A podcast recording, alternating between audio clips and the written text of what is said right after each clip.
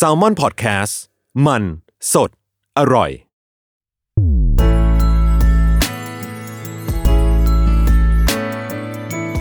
Worldwide Podcast โลกทั้งใบให้วายอย่างเดียวยิน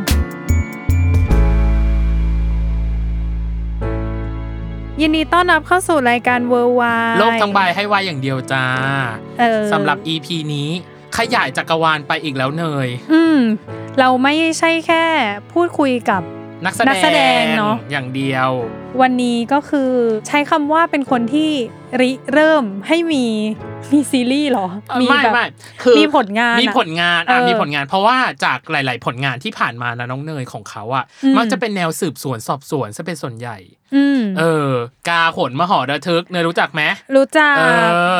หรือบางทีเขาก็ไปแนวรักบ้างดวงแบบนี้ไม่มีจู๋แล้วอันเนี้ยอยู่ดีๆมันเป็นกลิ่นอายใหม่ของเขามากๆซึ่งพี่ก็รู้สึกว่าอยากพูดคุยและอยากสัมภาษณ์เขาเกี่ยวกับประเด็นนี้เป็นพิเศษเกินมาขนาดเนี้ยใครก่อนอีกนิดนึงว่าที่จริงอ่ะ EP เนี้ยที่เราอัดอ่ะมันคือจะปล่อยในวันที่29มีนาซึ่งวันที่27มีนาเป็นตอนแรกที่ละครเรื่องเนี้ยจะออนแอร์ก็คือเรื่องคุณหมีปาฏิหาริย์นั่นเองเราเลยขอเชิญนักเขียนเรื่องคุณหมีปาฏิหาริย์มาพูดคุยกับเราในครั้งนี้คือคุณชัยรัตน์พิพิธพัฒนาปราบหรือปราบนั่นเองสวัสดีค่ะสวัสดีค่ะสวัสดีครับไม่ต้องเกรงนะปราบชิลๆสบายๆเหมือนเพื่อนเหมือนคุยกับเพื่อนฟิลเพื่อนอย่างงี้คำถามแรกที่เกิดขึ้นคือรู้สึกยังไงบ้างกับละครที่ออนแอร์ไปแล้วรู้สึกยังไงบ้างคุณหมีใช่มั้ยรู้สึกว่าในที่สุดก็ได้ออนแล้วในที่สุดใช่เขาว่าในที่สุด finally ของมันเลื่อนมานานมากอ่ะประมาณปีนึงอะไรอย่างเงี้ยหรอจากการพูดคุยใช่มั้ยมันเลื่อนมาจากแบบกลางปีที่แล้วหรือประมาณอย่างเงี้ยแล้วก็ตอนแรกมันก็มีข่าวเรื่อยๆนะครับแบบว่าต้นปีที่แล้วกลางปีที่แล้วปลายปีที่แล้วอะไรอย่างเงี้ยแล้วก็ในที่สุดก็มาตอนนี้แล้วก็โอเคได้น่าจะได้ออนจริงๆแล้วหรือว่าอะไรอย่างงี้จะคอนน่าจะได้ออนจริงๆเพราะว่าตอนที่เราดูทีเซอร์เนาะใน YouTube คอมเมนต์ YouTube ก็คือเวอร์วังมากว่าแบบรอมานานแล้วนะคะแบบสักทีนะคะเพราะว่าตอนที่เรารีวิวซีรีส์เรื่องนี้ไปเนาะน้องเนย EP 01 จำได้เลยว่า EP 01ปีที่แล้วกลางปีกรกฎาคมก็คือช่วงเวลาเดียวกับที่ปราบบอกว่ามันเหมือนจะออนแล้วอะไรยังไงแต่มันไม่ออนสักทีอ่ะวันนี้ก็นะหลายคนน่าจะได้ดูตอนที่1ไปแล้วแหละของละครนะที่เกิดขึ้นในวันที่27เนาะโอเคเราขอถามอย่างนี้ก่อนเรื่องของจุดตั้งต้นเนาะว่าอะไรที่ทำให้ปราบเข้ามาเขียนงานแนววายมันเกิดอะไรความยาวมากเลยจริงเหรอทำไมมันเกิดอะไรขึ้นน่ะมันเป็นความจับพลัดจับผลูมากกว่านะถ้าสำหรับผมนะคือต้องเท้าไปตั้งแต่ว่ากาขนมหอระทึกเพราะว่าเรื่องนั้นมันมีตัวที่เป็นเหมือนคู่จิ้นอยู่คือแชนกับกระบี่ใช่มั้ยครับแล้วจริงๆมันใส่มานิดเดียวเองนะคือถ้าไปดูมากเป็นกลิ่นเลยแหละเพราะว่าในเรื่องเนี่ยมันประมาณ120หน้า A4 หรือประมาณนี้ใช่ป่ะตอนที่เขียนจริงๆมันมีอยู่แค่แบบประมาณไม่ถึง4หน้าที่เป็นซีนของ2คนนี้จริงๆนะแล้วก็ตอนที่แทรกเข้าไปเป็นเพราะว่าเรื่องนั้นมันมีตัวละครเยอะมากแล้วเราก็ต้องพยายามทำให้ทุกตัวมันเหมือนคนจำได้โดยที่แบบเอ้ยไม่ซ้ำว่ะสมมุติว่าอีตัวนี้โผล่ขึ้นมาอีกทีคนอ่านก็จะนึกออกว่าอ๋อไอ้คนนี้อะไรอย่างเงี้ยเราก็ต้องพยายามหาเรื่องเข้ามาใส่ให้มันแล้วตอนนั้นปัญหาก็คือว่าเราไม่ได้เป็นคนที่รู้จักตำรวจเยอะไม่รู้ว่าเฮ้ยชีวิตของตำรวจเป็นยังไงแล้วยิ่งเรื่องนั้นคือแบบ2486อย่างเงี้ยโอ้โหไอสิ่งที่เราไปค้นมามันก็แบบโอ้โหยากมากที่จะไปดูชีวิตเขาอะไรอย่างงี้ใช่มั้ยครับก็เลยต้องพยายามหาแบบกิมมิคอะไรบางอย่างที่แบบว่าเฮ้ยมาดึงความสนใจคนอ่านไปอะไรอย่างงี้ก็ลองใส่ให้มันมีกลิ่นละกันอะไรอย่างเงี้ยครับปรากฏว่าพอเรื่องนั้นออกมาคนก็พูดถึงอี2คนเนี้ยเป็นกลิ่นที่ทุกคนแห่อย่างประมาณนึงอยากให้มีอะไรประมาณนี้นั่นแหละซึ่งจริงๆมันมีอยู่ไม่กี่หน้าอย่างที่บอกแล้วพอไปเป็นละครปุ๊บก็เขาก็ไปขยายต่ออีกขยายเยอะด้วยซึ่งแต่จริงๆมันก็ไม่ได้มีฉากอะไรที่แบบว่าขนาดนั้นนะในความเป็นจริงแล้วเนี่ยครับแต่ว่าคนมันก็โอ้โหแบบชอบเลยประมาณนี้เงี้ยเราก็ลักษณะเดียวกันตอนที่ละครออนผมก็เขียนเรื่องใหม่คือชื่อเรื่องว่าลิงพาดกลอนมันก็คือเอาไอ้ตัวแชนกับกระบี่ของเดิมอย่างเงี้ยครับมาเขียนเป็นแบบตัวละครในเหมือนจักรวาลใหม่เขาเรียกว่า alternate universe เนาะก็คือเป็นตัวละครคาแรคเตอร์แบบเดิมเป็นความสัมพันธ์แบบเดิมแต่อยู่ในบริบทใหม่เพราะว่าตอนนั้นเนี่ยมันมีคนอยากให้เขียนแชนกระบี่พูดมาตลอดเลยแล้วผมก็รู้สึกว่าคือถ้าเขียนแชนกระบี่เราจะต้องไปเขียนยุคแบบ2486อีก ซึ่งก็ขี้เกียจเขียนสืบคนก็ยากอ่ะเนาะมันแบบไกลเหลือเกินแบบตอนต้นเลยนะคือแค่เหมือนตั้งใจว่าจะเสิร์ฟคนอ่านแค่เนี้ยแชนกับกระบี่อ่ะเอามาแบบเหมือนเสิร์ฟจิ้นน่ะพูดง่ายๆเป็นแบบแฟนฟิกของตัวเองอีกทีนึงอะไรอย่างงี้แต่ปรากฏว่าก็ด้วยความจับพัดจับผูอีกมันจะได้ไปลงในเว็บไซต์นึงซึ่งเว็บไซต์นั้นก็จะมีแบบนักเขียนที่เป็นผู้ใหญ่อื่นๆลงอีกอะไรอย่างเงี้ยครับเราก็เลยรู้สึกว่าเอ้ยถ้าอย่างนั้นก็ควรจะต้องทำแบบพล็อตให้มันมีอะไรอ่ะไม่ใช่มาแค่นิ้งหน่องกันอะไรประมาณอย่างเงี้ยชอบมากนิ้งหน่องนิ้งหน่องโอเคค่ะก็เลยใส่เรื่องของการสืบสวนสอบสวนเรื่องของประเด็นทางสังคมนู่นนี่นั่นก็กลายเป็นเรื่องลิงพัดกรขึ้นมาอะไรอย่างเงี้ยครับก็มาจากตรงนั้นแล้วตอนนั้นน่ะด้วยความที่มีทั้งหนังสือมีทั้งละครพอดีมันก็เลยบิ้วกันไปใหญ่ก็แบบเอ้ยมีคนชอบมีคนวาดแบบแฟนอาร์ตนู่นนี่นั่นอะไรอย่างเงี้ยครับทางสำนักพิมพ์ตอนนั้นผมทำงานอยู่กับสถาพรพอดีเพราะว่าก่อนหน้านั้นมีเรื่องดวงแบบนี้ไม่มีจู่ที่ชนะรางวัลพล็อตเด่นเป็นละครแล้วก็ไปเป็นละครทางช่อง3ใช่ไหมครับเขากำลังจะเปิดเหมือนไลน์ใหม่อ่ะคือเป็นไลน์วายสมัยก่อนยังไม่มีเลยใช่สมัยก่อนเป็นแค่แบบสถาพรเฉยๆก็เป็นเรื่องรักผู้ชายผู้หญิงใช่ไหมครับตอนนั้นเรื่องวายก็กำลังมาเขาก็มาชวนว่าเนี่ยกำลังจะเปิดสำนักพิมพ์ใหม่แบบสนใจจะมาเขียนไหมตอนนั้นด้วยความที่เหมือนเพิ่งออกจากงานออกจากงานประจำมาค่ะอะไรก็ได้เงินทำไว้ก่อน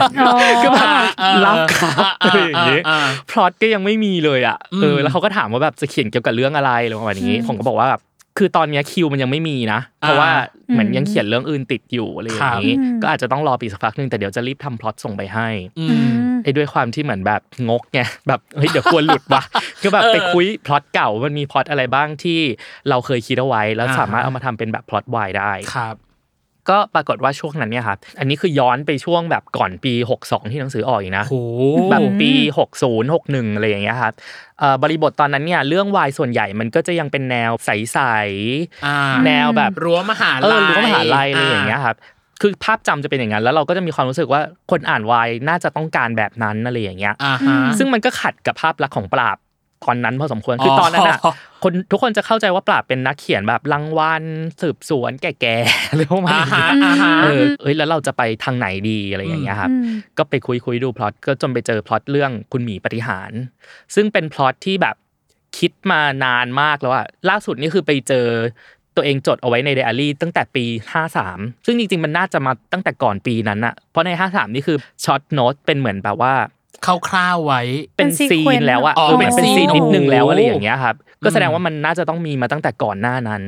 แต่ตอนนั้นเนี่ยที่คิดอะครับคือสมัยก่อนเราก็เป็นเด็กใสๆนะจริงๆเรายังไม่ดาร์กเท่าทุกวันนี้เรื่องมันก็จะเป็นแบบใสๆแบบเฮ้ยเป็นตุ๊กตาหมีกลายเป็นคนแล้วตอนนั้นก็จะเป็นเรื่องแบบผู้ชายผู้หญิงคือเจ้าของเนี่ยเป็นผู้หญิงคนนึงที่แบบต้องแบกรับภาระในบ้านอะไรอย่างเงี้ยครับแล้วก็แม่ก็อาจจะป่วยตัวเองก็เป็นคนที่ดูแรงๆทุกคนจะเข้าใจว่าผู้หญิงคนนี้กล้านโรคแบบแกร่งแรงแบบดูแลครอบครัวได้แต่ไม่มีใครเข้าใจเลยว่าจริงๆเขาอะภาวะข้างในคือเศร้านะต้องแบกทุกอย่างเขาก็จะเหมือนเอามาคุยได้กับที่อีตุ๊กตาหมีที่เขาได้มาจากใครบางคนอะไรประมาณอย่างเงี้ยคือพล็อตมันมาจากประมาณอย่างเงี้ยครับแล้วก็จนไปขุดเรื่องนี้มาแล้วก็รู้สึกว่ามันน่าจะเอามาทำเป็นวายได้เพราะว่าส่วนนึงเนี่ยมันมาจากบริบทของสังคมเพราะตอนนั้นน่ะที่เรามีไอเดียนี้แล้วเราไปต่อไม่ได้ส่วนนึงเพราะเราไม่เชื่อว่าแบบเฮ้ยผู้หญิงอ่ะมันจะเอาผู้ชายใครก็ไม่รู้เข้ามาอยู่ในบ้านได้ยังไงวะในบริบทของคนไทยอ่ะนึกออกปะแต่พอเป็นผู้ชายไอตัวเจ้าของตุ๊กตาหมีเป็นผู้ชายแล้วพอตุ๊กตามันกลายเป็นผู้ชายแล้วก็มาอยู่บ้านเนี้ยมันดูยังพอจะเป็นไปได้หน่อยที่เหมือนแบบเจ้าของบ้านเป็นผู้ชายจะเอาใครก็ไม่รู้ที่เป็นผู้ชายเข้ามาดูแลอะไรอย่างเงี้ยครับก็มันก็จะเริ่มจากจุดนั้นแล้วก็พัฒนาพล็อตกันต่อไปโอ้โหเนยที่เห็นไทม์ไลน์นะคือตอนเนี้ยที่เริ่มต้นนะคือ6061แต่ตอนที่เขาวางซีนหรือซีเควนซ์คือตั้งแต่ปี53แสดงว่าเขาอยู่กับพล็อตเนี้ยมาอย่างน้อย10 ปีใช่โดยประมาณกว่าจะมาเป็นคุณหมีซึ่งจริงๆพี่ป่าบอกว่าก่อน53อีกหมายถึงไอเดียเพราะว่า53คือมีซีนแล้วก็คือต้องมากกว่านั้นอีกนะเป็น10ปีบวก10 15ปีโดยประมาณกับเรื่องนี้แต่ตอนนั้นอย่างที่คุณป่าบอกเนาะด้วยบริบทสังคมถ้าเป็นชายหญิงโดยที่อยู่ดีๆไม่รู้ว่า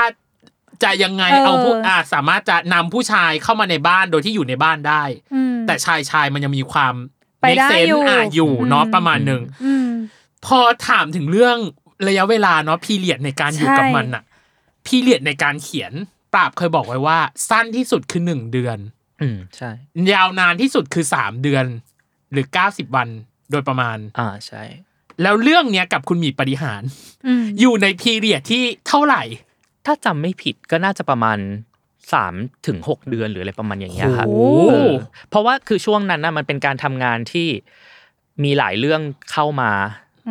มันเป็นช่วงรอยต่อหลังจากลิงพัดกรอนอะไรประมาณอย่างเงี้ยครับซึ่งช่วงนั้นก็จะเหมือนแบบมีเดินสายไปพูดที่นู่นที่นี่แล้วก็มีเขียนเรื่องอื่นบ้างอะไรอย่างเงี้ยครับจริงๆเวลาผมทำงานอ่ะจะพยายามเขียนให้จบทีละเรื่องแต่อย่างเรื่องเนี้ยมันก็ถ้าจำไม่ผิดนะมันเหมือนมีอย่างอื่นแทรกเข้ามาด้วยอะไรอย่างเงี้ยก็จะมีบางช่วงที่เขียนบางช่วงต้องหยุดอะไรอย่างเงี้ยครับแล้วด้วยความที่เรื่องมันหนามากถ้าไปดูหนังสือนะก็จะเห็นว่ามันหนามากก็เลยมันค่อนข้างนานกว่าเขียนเรื่องอื่นๆคือถ้าเทียบกับอย่าง1เดือนนะมันแค่แบบบางๆอะไรอย่างเงี้ยอย่างกาหนก็บางๆก็ประมาณ3เดือนแต่กาหนมันต้องใช้ข้อมูลเยอะไงเข้าใจกาหนนี่โคมบริกรระบบต่างๆของกาหนครับพอใช้บอกว่าเวลา 3-6 เดือนเนาะ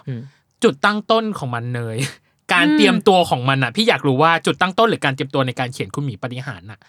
ทางคุณปราบเริ่มต้นยังไงบ้างพอรู้ว่าฉันต้องมีพล็อตนี้แล้วแหละใช้พล็อตนี้ในการเขียนอะไรอย่างเงี้ยมีจุดตั้งต้นยังไงบ้างจุดตั้งต้นของมันเนี่ยมันจะคล้ายๆงานอื่นของผมเนี่ยแหละอย่างกาหนเองเนี่ยก็มีพล็อตก็มีไอเดียเนาะเรียกว่าไอเดียดีกว่ามานานมากแล้วกว่าที่จะมาถึงจุดที่แบบเฮ้ยเราจะเขียนอะไรอย่างเงี้ยซึ่งระหว่างทางนั้นอ่ะมันจะมีไอ้นู่นไอ้นี่เข้ามาให้เราเหมือนสะสมเป็นไอเดียไว้ว่าเฮ้ยเดี๋ยวมันน่าจะมีอย่างนี้น่าจะมีอย่างนี้แล้วก็เก็บมาเรื่อยๆจนถึงจุดที่เราแบบจะเขียนและเราก็เอาไอ้พวกนั้นมาร้อยเรียงกันไอ้ตัวคุณหมีก็เหมือนกันคุณหมีเนี่ยตอนแรกถึงแม้มันจะยังไม่ได้เป็นผู้ชายกับผู้ชายอย่างเงี้ยใช่มั้ยครับแต่มันก็จะมีไอเดียเข้ามาเรื่อยๆคือผมมาคิดเรื่องเนี้ยเข้าใจว่าตั้งแต่ก่อนที่ซีรีส์เกาหลีมันจะเริ่มแบบปูมเยอะๆอีกนะเพราะว่าตอนนั้นน่ะพูดมาก่อนการก็คิดดูดิพล็อตมันยังเป็นแบบมันเหมือนการ์ตูนน่ะใช่ๆๆมีความแบบแฟนตาซีหน่อยๆมันเหมือนไอ้นี่เลยอ่ะสาวน้อยมหัศจรรย์ป่ะใช่เรื่องนั้นมั้ยนะใช่อะไรเป็นคอนลาเทเลอร์ใช่ๆๆๆแบบคือถ้าเป็นเราในปัจจุบันนี้เราก็จะคิดพล็อตแบบนี้ไม่ได้นะจริงๆเพราะเราเหมือนแบบเราเลยยุคไปแล้วอะไรอย่างเงี้ยไอ้พวกงานที่เพิ่งจะเขียนอะไรเงี้ยแต่ว่าพล็อตมันดูใสๆอะไรเงี้ยครับส่วนใหญ่จะเป็นงานที่คิดมาแบบนานแล้วไอเดียแล้วก็แบบเพิ่งจะได้เวลามาเขียนอะไรอย่างเงี้ยเรื่องนี้ก็เหมือนกันคือตอนนั้นน่ะถ้าไปอ่านในเรื่องนะครับมันจะมีตัวละครลับที่เป็นตัวละครสำคัญมากๆตัวนึงไปใช้ชีวิตอยู่ที่ญี่ปุ่นแล้วก็ภาคเหนือหรืออะไรประมาณเนี้ยถ้าในหนังสือนะตอนนั้นน่ะคือด้วยความที่ซีรีส์เกาหลีมันบูมมันมีละครไทยที่อะไรนะแพทณปภากับฟิล์มไปเกาหลีอ่ะเรื่องอะไรแบบนั้นน่ะเราก็รู้สึกว่าเอ้ยถ้าเราจะเขียนมันควรจะต้องมีตัวละครที่ไปเกาหลีอย่างนั้นนะเพราะว่าเรื่องเนี้ยมันจะมีฟีลบางอย่างคล้ายๆแบบหนังเกาหลีที่มันเป็นความเศร้าๆหน่อยอะไรอย่างเงี้ยมันไม่ใช่เรื่องสมหวังอ่ะมันจะมีพาร์ทไม่สมหวังอยู่ตัวละครผู้หญิงที่เป็นตัวเอกอ่ะก็จะเป็นคนที่แบบเก็บกดต้องเผชิญปัญหาอะไรประมาณอย่างเงี้ยใช่ตอนแรกคิดอย่างนั้นจนคิดดูดิแบบกว่าที่จะมาเขียนจริงๆอ่ะไอความเกาหลีมันก็แบบเลยผ่านไปแล้วอ่ะพัฒนาไปไกลแล้วจากจุดที่เคยแบบดราม่าน้ำตาไหลประมาณนึงซึ่ง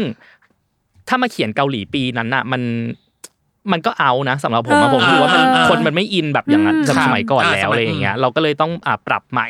ครับแล้วกับด้วยตัวละครคุณแจสจันอะไรนะครับบริบทของมันเหมาะกับไปทางญี่ปุ่นการทำงานการศึกษาเนี่ยก็เลยเป็นญี่ปุ่นแล้วก็เอาให้มันไปหลบคือมันจะต้องมีสถานที่หลบอยู่ที่นึงก็เลยแบบเอาไปเชียงใหม่ละกันอะไรอย่างเงี้ยไปหลบอยู่ที่เชียงใหม่อะไรอย่างงี้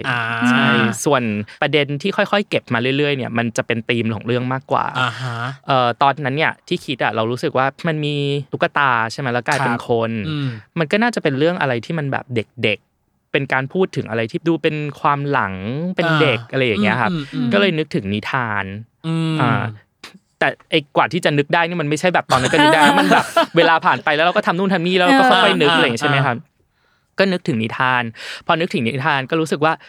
มันน่าจะพูดถึงเรื่องเล่าพูดถึงประวัติศาสตร์คือเรื่องเล่าไปเชื่อมกับประวัติศาสตร์ได้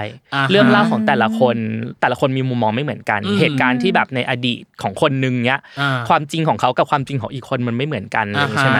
เราก็ไปเชื่อมกับว่าประวัติศาสตร์เนี่ยมันน่าจะมีบางสิ่งที่กระแสหลักบางอย่างเป็นทางเลือกอะไรอย่างเงี้ยแล้วก็พูดถึงสิ่งที่แบบโดนกดทับโดนอะไรอย่างเงี้ยเนี่ยมันก็เลยค่อยๆได้ประเด็นหรือว่าเป็นตีบางอย่างเข้ามาใช่ตอนนั้นอ่ะก็จะเก็บไอ้พวกแบบเนี้ยเป็นเหมือนคอนเซปต์เรื่องเนาะเอาไว้โดยที่ยังไม่ได้มีพล็อตหรืออะไรที่ชัดๆเลยอย่างเงี้ยครับจนกระทั่งถึงจุดที่เราจะเขียนละ เราก็เอาไอ้พวกอย่างเงี้ยมาตีความว่ามันควรจะมีอะไรอยู่ในเรื่องบ้างแล้วตัวละครเนี่ยควรจะเป็นยังไงอย่างไอ้ตัวแม่ของตัวเอกซึ่งคือพี่นัทที่เป็นเจ้าของหมีอะค่ะมันควรจะป่วยนะแล้วมันควรจะป่วยเป็นยังไงดีอย่างเงี้ยอย่างสมมติว่าเวลาที่เราจะเลือกโรคของมันที่แบบทำให้พี่นัทได้ดูแลแม่อะไรอย่างเงี้ยใช่ไหมครับมันก็ไปเชื่อมกับว่าไอตัวละครหมีที่มันเป็นคนแปลกหน้ามันจะต้องเข้ามาอยู่ในบ้านของคนนะซึ่งแบบคนปกติมันไม่มีใครทำไปเอาใครก็ไม่รู้เข้ามาในบ้านอยู่แล้วเพราะฉะนั้นไอคนที่เอาเข้ามามันต้องแบบไม่ค่อยปกติอ่ะก็เลยเป็นเหตุให้แบบแม่มันจะต้องมีปัญหาทางจิตนิดนึงอะไรประมาณอย่างเงี้ยครับเพื่อที่จะแบบเวลาคนอ่านก็จะไม่สงสัยว่าเอ้ยมันผิดตรรกะมนุษย์นะอะไรเงี้ยแต่พอบิดไปเป็นแบบนั้นปุ๊บอ่ะก็เข้าใจได้อะไรอย่างเงี้ยคือเวลาผมเขียนหนังสืออ่ะมักจะมีความรู้สึกว่ามันเหมือนเป็นการปะยางอ่ะตรงนี้ต้องเป็นเหตุผลใช่คือพล็อตทุกพล็อตอ่ะมันจะมีแบบเอ๊ะหรออะไรอย่างเงี้ยเราต้องพยายามหาเหตุผลมาแบบซัพพอร์ตมันใช่บางทีมันก็จะเป็นเหตุผลในแง่ของปูมของตัวละครเป็นเหตุผลของซิทูเอชั่นบางอย่างอะไรประมาณอย่างเงี้ย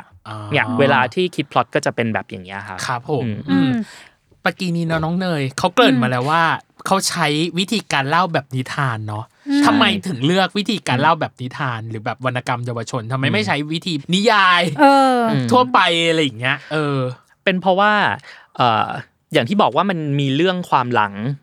งแล้วมันก็ไปเชื่อมกับอย่างเงี้ยแหละแบบกาลครั้งหนึ่งนานมาแล้วอะไรประมาณนี้คือตอนนั้นผมเคยดูหนังเรื่องอยากให้เรื่องนี้ไม่มีโชคร้ายเรื่องนั้นน่ะมันจะมีคนที่เป็นแบบเป็นคนเล่าอ่ะลิมอนิสนิกเก็ตอ่ะแบบเป็นคนเล่าเรื่องตลอดเวลาเหมือนเป็นคนเล่านิทานอย่างเงี้ยครับแล้วเราอยากได้แบบนั้นน่ะเฮ้ยทั้งเรื่องเลยมันมีใครก็ไม่รู้คนนึงอ่ะที่เหมือนมาเล่าว่าแบบผมอย่างนั้นผมอย่างนี้แต่ว่าไม่ปรากฏตัวในเรื่องเลยอะไรอย่างเงี้ยครับเป็นนาร์เรเตอร์มันเป็นpoint of view ประมาณนึงเนาะเนี่ยอยากได้แบบนั้นน่ะมันเหมาะกับการเอามาทำเป็นแบบนิทานแล้วก็พอถึงจุดนึงปุ๊บมันจะเฉลยว่าแบบอีคนเนี้ยคือใครอะไรอย่างเงี้ยทำไมมันถึงมาผมอยู่ตลอดเวลาแต่มันไม่มีตัวตนสักทีอะไรอย่างเงี้ยครับแค่นี้ก็น่าสนใจแล้วว่าเอาจริงแค่วิธีการแบบเรื่องเนาะการลำดับหรือการเรียบเรียงเรื่องกับอีกอันนึงที่เราไปทำกันบ้านมาเกี่ยวกับคุณปราบนั่นคือคุณปราบเรียนสายบริหารมาครับแต่การวางโครงเรื่องของคุณปราบน่าสนใจมากๆคือใช้ Excel ใช่เป็นโปรแกรมที่ไม่น่าอยู่ในนี้ที่สุดแล้วในฐานะที่เราทำโปรดักชันเนยอาจจะใช้คล่องกว่าพี่แต่ถ้าสายพี่อ่ะพี่เกลียด Excel มากเว้ยคือพี่ใช้ Excel ไม่คล่องเลยพี่ใช้แต่ Word พี่ก็จะคล่อง Word มากกว่าอะไรเงี้ยทำไมถึงใช้โปรแกรม Excel ในการวางโครงเรื่องกับเรื่องนี้ก็ใช้เหมือนกันหรือเปล่าใช่จริงๆทุกเรื่องก็คือใช้หมดเลยทุกวันเนี้ยก็คือใช้ Excel หมดมันไม่ใช่ในเชิงว่าวางโครงเรื่องแต่มันจะอารมณ์ประมาณว่าวิธีการสร้างเรื่องหมายความว่าไงหมายความว่าบางทีอ่ะสมมุติว่าเวลาเราทำพล็อตเนี่ยมันก็จะเล่าแบบรวมๆใช่มั้ยครับแต่มันจะมีบางทีเรางงว่าแบบเฮ้ยตัวละครมันไปถึงจุดไหนแล้วอะของพล็อตเนี่ยเพราะเวลาเราทำพล็อตหรือว่าเล่าเรื่องเนี่ยมันเหมือนเราเป็นแบบคนที่อยู่ห่างๆเป็นพระเจ้าที่มองเห็นทุกอย่างเลยถูกป่ะแต่ว่าบางทีเราเล่าแบบจาก A B C ไปเรื่อยๆแล้วเราลืมไปว่าแล้วA มันไปอยู่ตรงไหนแล้ววะมันอยู่จุดไหนของอารมณ์นั้นอะไรอย่างเงี้ยExcel จะช่วยในแง่ของเหมือนแบบว่าคอลัมน์นี้คือเรื่องของตัวละครนี้อีกคอลัมน์นึงก็เป็นตัวละครนึงอย่างเงี้ยไปเรื่อยๆแล้วสมมุติแนวโรอ่ะครับมันก็จะเป็นแบบเวลาเดียวกันคือช่วงเวลาเดียวกันตัวละครแต่ละตัวเกิดอะไรขึ้นในชีวิตของเขาคืออันเนี้ยมันมาจากการทำเรื่องสืบสวนเพราะเรื่องสืบสวนน่ะมันจะมีความลับเยอะเหมือนแบบว่าสมมุติว่าคนนี้ฆ่าคนนี้อยู่อีกคนนึงเดินผ่านเข้ามาไทม์ไลน์มันจะซ้อนกันน่ะเพราะฉะนั้นน่ะเราต้องอย่างเงี้ยคือสร้างเรื่องให้ตัวเองอ่ะเห็นเพราะเวลาที่เราเล่าอ่ะเรียกว่าอะไรคนอ่านจะจับได้อ่ะบางทีเราหลอกไปหลอกมาตัวเองก็โดนหลอกไปด้วยอย่างเงี้ยมันก็จะแบบงงใช่ป่ะหลักฐานที่อยู่หาไม่เจอไม่รู้อยู่ไหนแบบเนี้ยมันจะช่วยได้ครับแล้วก็ทุกเรื่องเลยนะหลังๆก็คือใช้แบบนี้หมดเลยมันจะแก้ปัญหาได้ตอนที่เราตันด้วยเพราะว่าบางทีเราแบบเขียนไปเขียนมาแล้วเหมือนแบบว่าเฮ้ยเลยเถิดไปแล้วอะไรอย่างเงี้ยจนเหมือนแบบจับไม่ได้ว่าตกลงตัวละครมันรู้สึกยังไงกันแน่วะในสถานการณ์นั้นอย่างเงี้ยครับเราจะกลับไปนั่งสั่งเรื่องก็คือไปดูเนี่ยคอลัมน์ที่บอกเนี่ยครับว่าแบบเฮ้ยก่อนหน้านี้คนชีวิตของคนนี้มันเคยเกิดอะไรขึ้นบ้างครับแล้วเขาควรจะรู้สึกยังไงในสถานการณ์ตรงนั้นแล้วไอ้เหตุการณ์ต่อไปที่กำลังจะเกิดขึ้นน่ะมันมีอะไรได้บ้างที่เชื่อมไปสู่จุดนั้นน่ะมีความเป็นไปได้ที่จะมีเหตุการณ์นี้เกิดขึ้นใช่ๆบางทีตัวละคร A สมมุติ A อยู่เหตุการณ์นึง4เหตุการณ์นึงมันอาจจะ A กับ C มันอาจจะเจอกันก็ได้หรือมันอาจจะเชื่อมอะไรกันก็ได้อ๋อเก่งอ่ะพี่ปราบเก่งจังแต่เค้าอธิบายเราก็แบบอ๋อว่ะใช่เพราะว่าถ้าสมมุติเราเขียนแบบลองคิดสภาพถ้าเป็นเนยเขียนน่ะแล้วเขียนสืบสวนสอบสวนน่ะ ก็คือจะแค่แบบตัวละครสองคนก็ตายแล้วอะใช่ถ้ามีคนที่สามมาก็คือลืมอีกคนที่หนึ่งไปแล้วนะว่าคนที่หนึ่งก็คือหมดแต่โฟกัสอีกคนที่สามอยู่เพราะว่ามันจะมีอีกเทคนิคหนึ่ง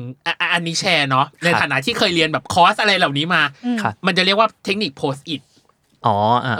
แบบเรียงเหตุการณ์อย่างเงี้ยแปะไปเลยเป็นแบบในหน้าผนังอะไรอย่างเงี้ยแล้วจะหยิบจะยกจะอะไรอย่างเงี้ยแต่อันนี้ก็จะเป็นอีกวิธีนึงเหมือนกันที่ใช้แบบแต่ว่าใช้เทคโนโลยีให้เป็นประโยชน์มากกว่าเนาะอีกส่วนหนึ่งก็คือทำไมเรื่องเนี้ยตัวของปราบเองถึงใช้เซตติ้งเนาะหรืออะไรบางอย่างมีความเป็นแฟนตาซีหรือว่าเพราะว่าเรื่องของชายรักชายนะน้องเนยมันมีความแบบเป็นแฟนตาซีอยู่แล้วในบ้านเมืองของเรากึ่งจริงกึ่งไม่จริงวะอะไรอย่างเงี้ยทำไมถึงเซตเรื่องนี้เป็นแฟนตาซีมันเพราะไอเดียตั้งต้นหรือไอตัวบิ๊กไอเดียมันมาจากความที่ตุ๊กตากลายเป็นคนอย่างเงี้ยมันก็คือมันเป็นแฟนตาซีอยู่แล้วไงตั้งแต่ต้นนะแล้วพอเรารู้สึกว่าเราจะทำยังไงให้เกิดขึ้นจริงตามเนื้อเรื่องได้มันไม่มีทางอื่นเลยที่แบบจะหลีกเลี่ยงความเป็นแฟนตาซีใช่ป่ะเพียงแต่ว่าแล้วมันจะทำยังไงให้มันเป็นแฟนตาซีในระดับไหนอะไรประมาณอย่างเงี้ยครับก็เลยแบบเซตจักรวาลข้าวของมาคือข้าวของมีชีวิตอยู่แล้วอะไรประมาณอย่างเงี้ยเพราะว่าอะไรเพราะว่าเรากำลังพูดถึงเรื่องความทรงจำแล้วมันก็จะไปเชื่อมว่าแบบเฮ้ยตัวข้าวของอยู่ดีมันมีชีวิตมันได้ยังไงวะตั้งแต่เด็กเลยนะผมจะรู้สึกประมาณสมัยก่อนตอนเด็กๆจะมีตุ๊กตาอยู่ใช่ป่ะถ้าคืนนี้เราไม่ได้กอดมันแบบครบทุกตัวเดี๋ยวมันจะต้องมีตัวแบบเสียใจนะน้องเนยอย่างเงี้ยน้องเนยแสดงว่าน้องเนยต้องมีประสบการณ์ด้านนี้ชัวร์ใช่เนี่ยต้องกอดครบทุกตัวอย่างเงี้ยไม่เราจะชอบคิดแทนว่าสมมุติว่าเรากอดตัวนึงอยู่แล้วมันมีอีกตัวนึงที่เหมือนมองหน้าเราอยู่อ่ะ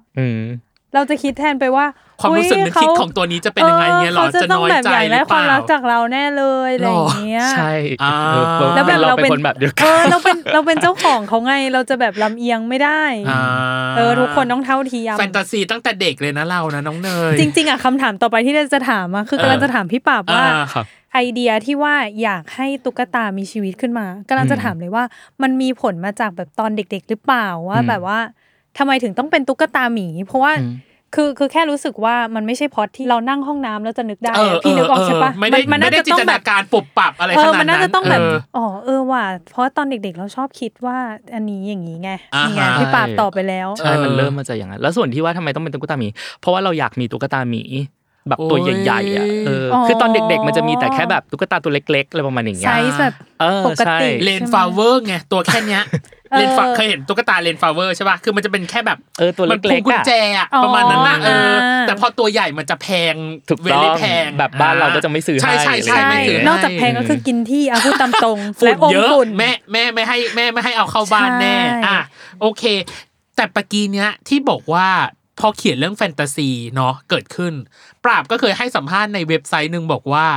ไม่เชื่อในเรื่องแฟนตาซีแต่ว่าปราบพยายามเอาความเป็นแฟนตาซีอ่ะมาซัพพอร์ตให้มันมีเหตุผลมากขึ้นใช่อาจจะเป็นในแง่ว่าอย่างตัวเราเองอ่ะเป็นคนที่ไม่ค่อยดูการ์ตูนคือถ้าเทียบกับเด็กทั่วไปอะไรนะครับไม่ค่อยดูการ์ตูนแบบการ์ตูนอะไรเงี้ยก็ไม่ค่อยอ่านหรืออย่างเรื่องที่เป็นนิยายอะไรอย่างเงี้ยก็ไม่ค่อยอินกับการอ่านงานที่เป็นแฟนตาซีคือเป็นโลกแบบที่มันไม่มีอยู่จริงอ่ะแม้แต่ตัวเองที่เวลาเขียนหนังสืออย่างเงี้ยครับก็จะเน้นการทำแบบรีเสิร์ชข้อมูลคือเกาะไปกับความจริงบางทีจริงเกินจนเหมือนแบบมันไม่ต้องขนาดนั้นก็ได้อะไรประมาณอย่างเงี้ยแต่ก็จะเป็นคนติดในส่วนนั้นทีนี้พอเอามาเขียนเองเนี่ยก็จะมีปัญหานิดนึงตรงที่เหมือนแฟนตาซีนี่มันคือยังไงอ่ะคือเราไม่รู้ว่าแฟนตาซีนี่มันต้องไม่จริงขนาดไหนวะหรือว่าจริงขนาดไหนอย่างเงี้ยเพราะฉะนั้นบางๆเนาะความจริงกับจินตนาการเนาะถูกก็เลยกลายเป็นว่าเราก็งั้นไม่เป็นไรเราก็ทำตามที่ตัวเองเข้าใจไปเลยดีกว่าก็คือผมก็จะ treat ตัวละครที่แม้แต่ว่าเป็นข้าวของอย่างเงี้ยก็คือ treat มันแบบเหมือนเป็นคนๆนึงอ่ะเราก็จะต้องอย่างเงี้ยคือไปขุดหามาว่าทำไมตัวละครตัวเนี้ยที่เป็นข้าวของตัวเนี้ยถึงมีบุคลิกแบบนี้ทำไมเขาถึงพูดแบบนี้คือเราก็ต้องมีแบบเหตุผลซัพพอร์ตอยู่ว่าเฮ้ยตัวนี้ทำไมถึงพูดจาเป็นญี่ปุ่นตัวอีกตัวนึงพูดจาแบบสำเนียงอีสานหรืออะไรประมาณอย่างเงี้ยคือในเรื่องก็จะเป็นแบบนั้นไปอะไรเงี้ยมีที่มาที่ไปของมันประมาณนึงใช่นี่ถ้านับคาแรคเตอร์ทั้งหมดในเรื่องเนี้ยค่ะพี่ปราบเยอะมากมันเท่าไหร่อ่ะ30ถึงป่ะถ้านับถ้าเราทรีตว่าสิ่งของก็คือ1คนนะเพราะว่าพี่ปราบก็คือไม่ได้ทรีตแค่ว่าสิ่งของมันมีชีวิตนะมันมีปูมหลังของมันอ่ะเพราะงั้นสำหรับเนยก็คือถือเป็น1คาแรคเตอร์ทั้งหมดนี้ก็เท่าไหร่อ่ะ ก็เยอะแต่ว่ามันไม่ได้แบบขนาด30เพราะว่าเราเองก็จะจำกัดเอาไว้ของมันเยอะมากนึกว่าแบบก็ประตูหน้าต่างอะไรก็หมดเลยทุกอย่างมีชีวิตเป็นหมดอะไรอย่างเงี้ยไม่ใช่เพราะว่ามันจะมีเงื่อนไขอยู่ในเรื่องซึ่งมันไปเชื่อมกับความทรงจำอะไรอย่างเงี้ยครับว่าแบบทำไมบางตัวถึงมีบางตัวถึงไม่มีก็จะเป็นอย่างอื่นอีกเนี่ยมันคือแล้วมันก็จะไปเชื่อมกับความสืบสวนว่าอีตัวเต้าหู้เนี่ยมันก็จะไปหาว่าแบบเนี่ยแหละคำถามเนี้ยว่าแบบเฮ้ยทำไมบางตัวมันถึงมีวะบางตัวถึงแบบนอนเฉยๆแล้วทำไมอยู่ดีเราถึงกลายเป็นคนขึ้นมาตัวเดียวอะไรอย่างเงี้ยมันก็จะแบบคือทุกอย่างมันจะตอบคำถามของมันเองทั้งหมดอะไรอย่างเงี้ยครับอยากดูแล้วว่าอยากดูละครใช่ไหมกับอีกส่วนหนึ่งคือเห็นว่าเรื่องเนี้ยใช้คำศัพท์เยอะมากศัพท์แสงเยอะมากเป็นการเขียนเป็นการที่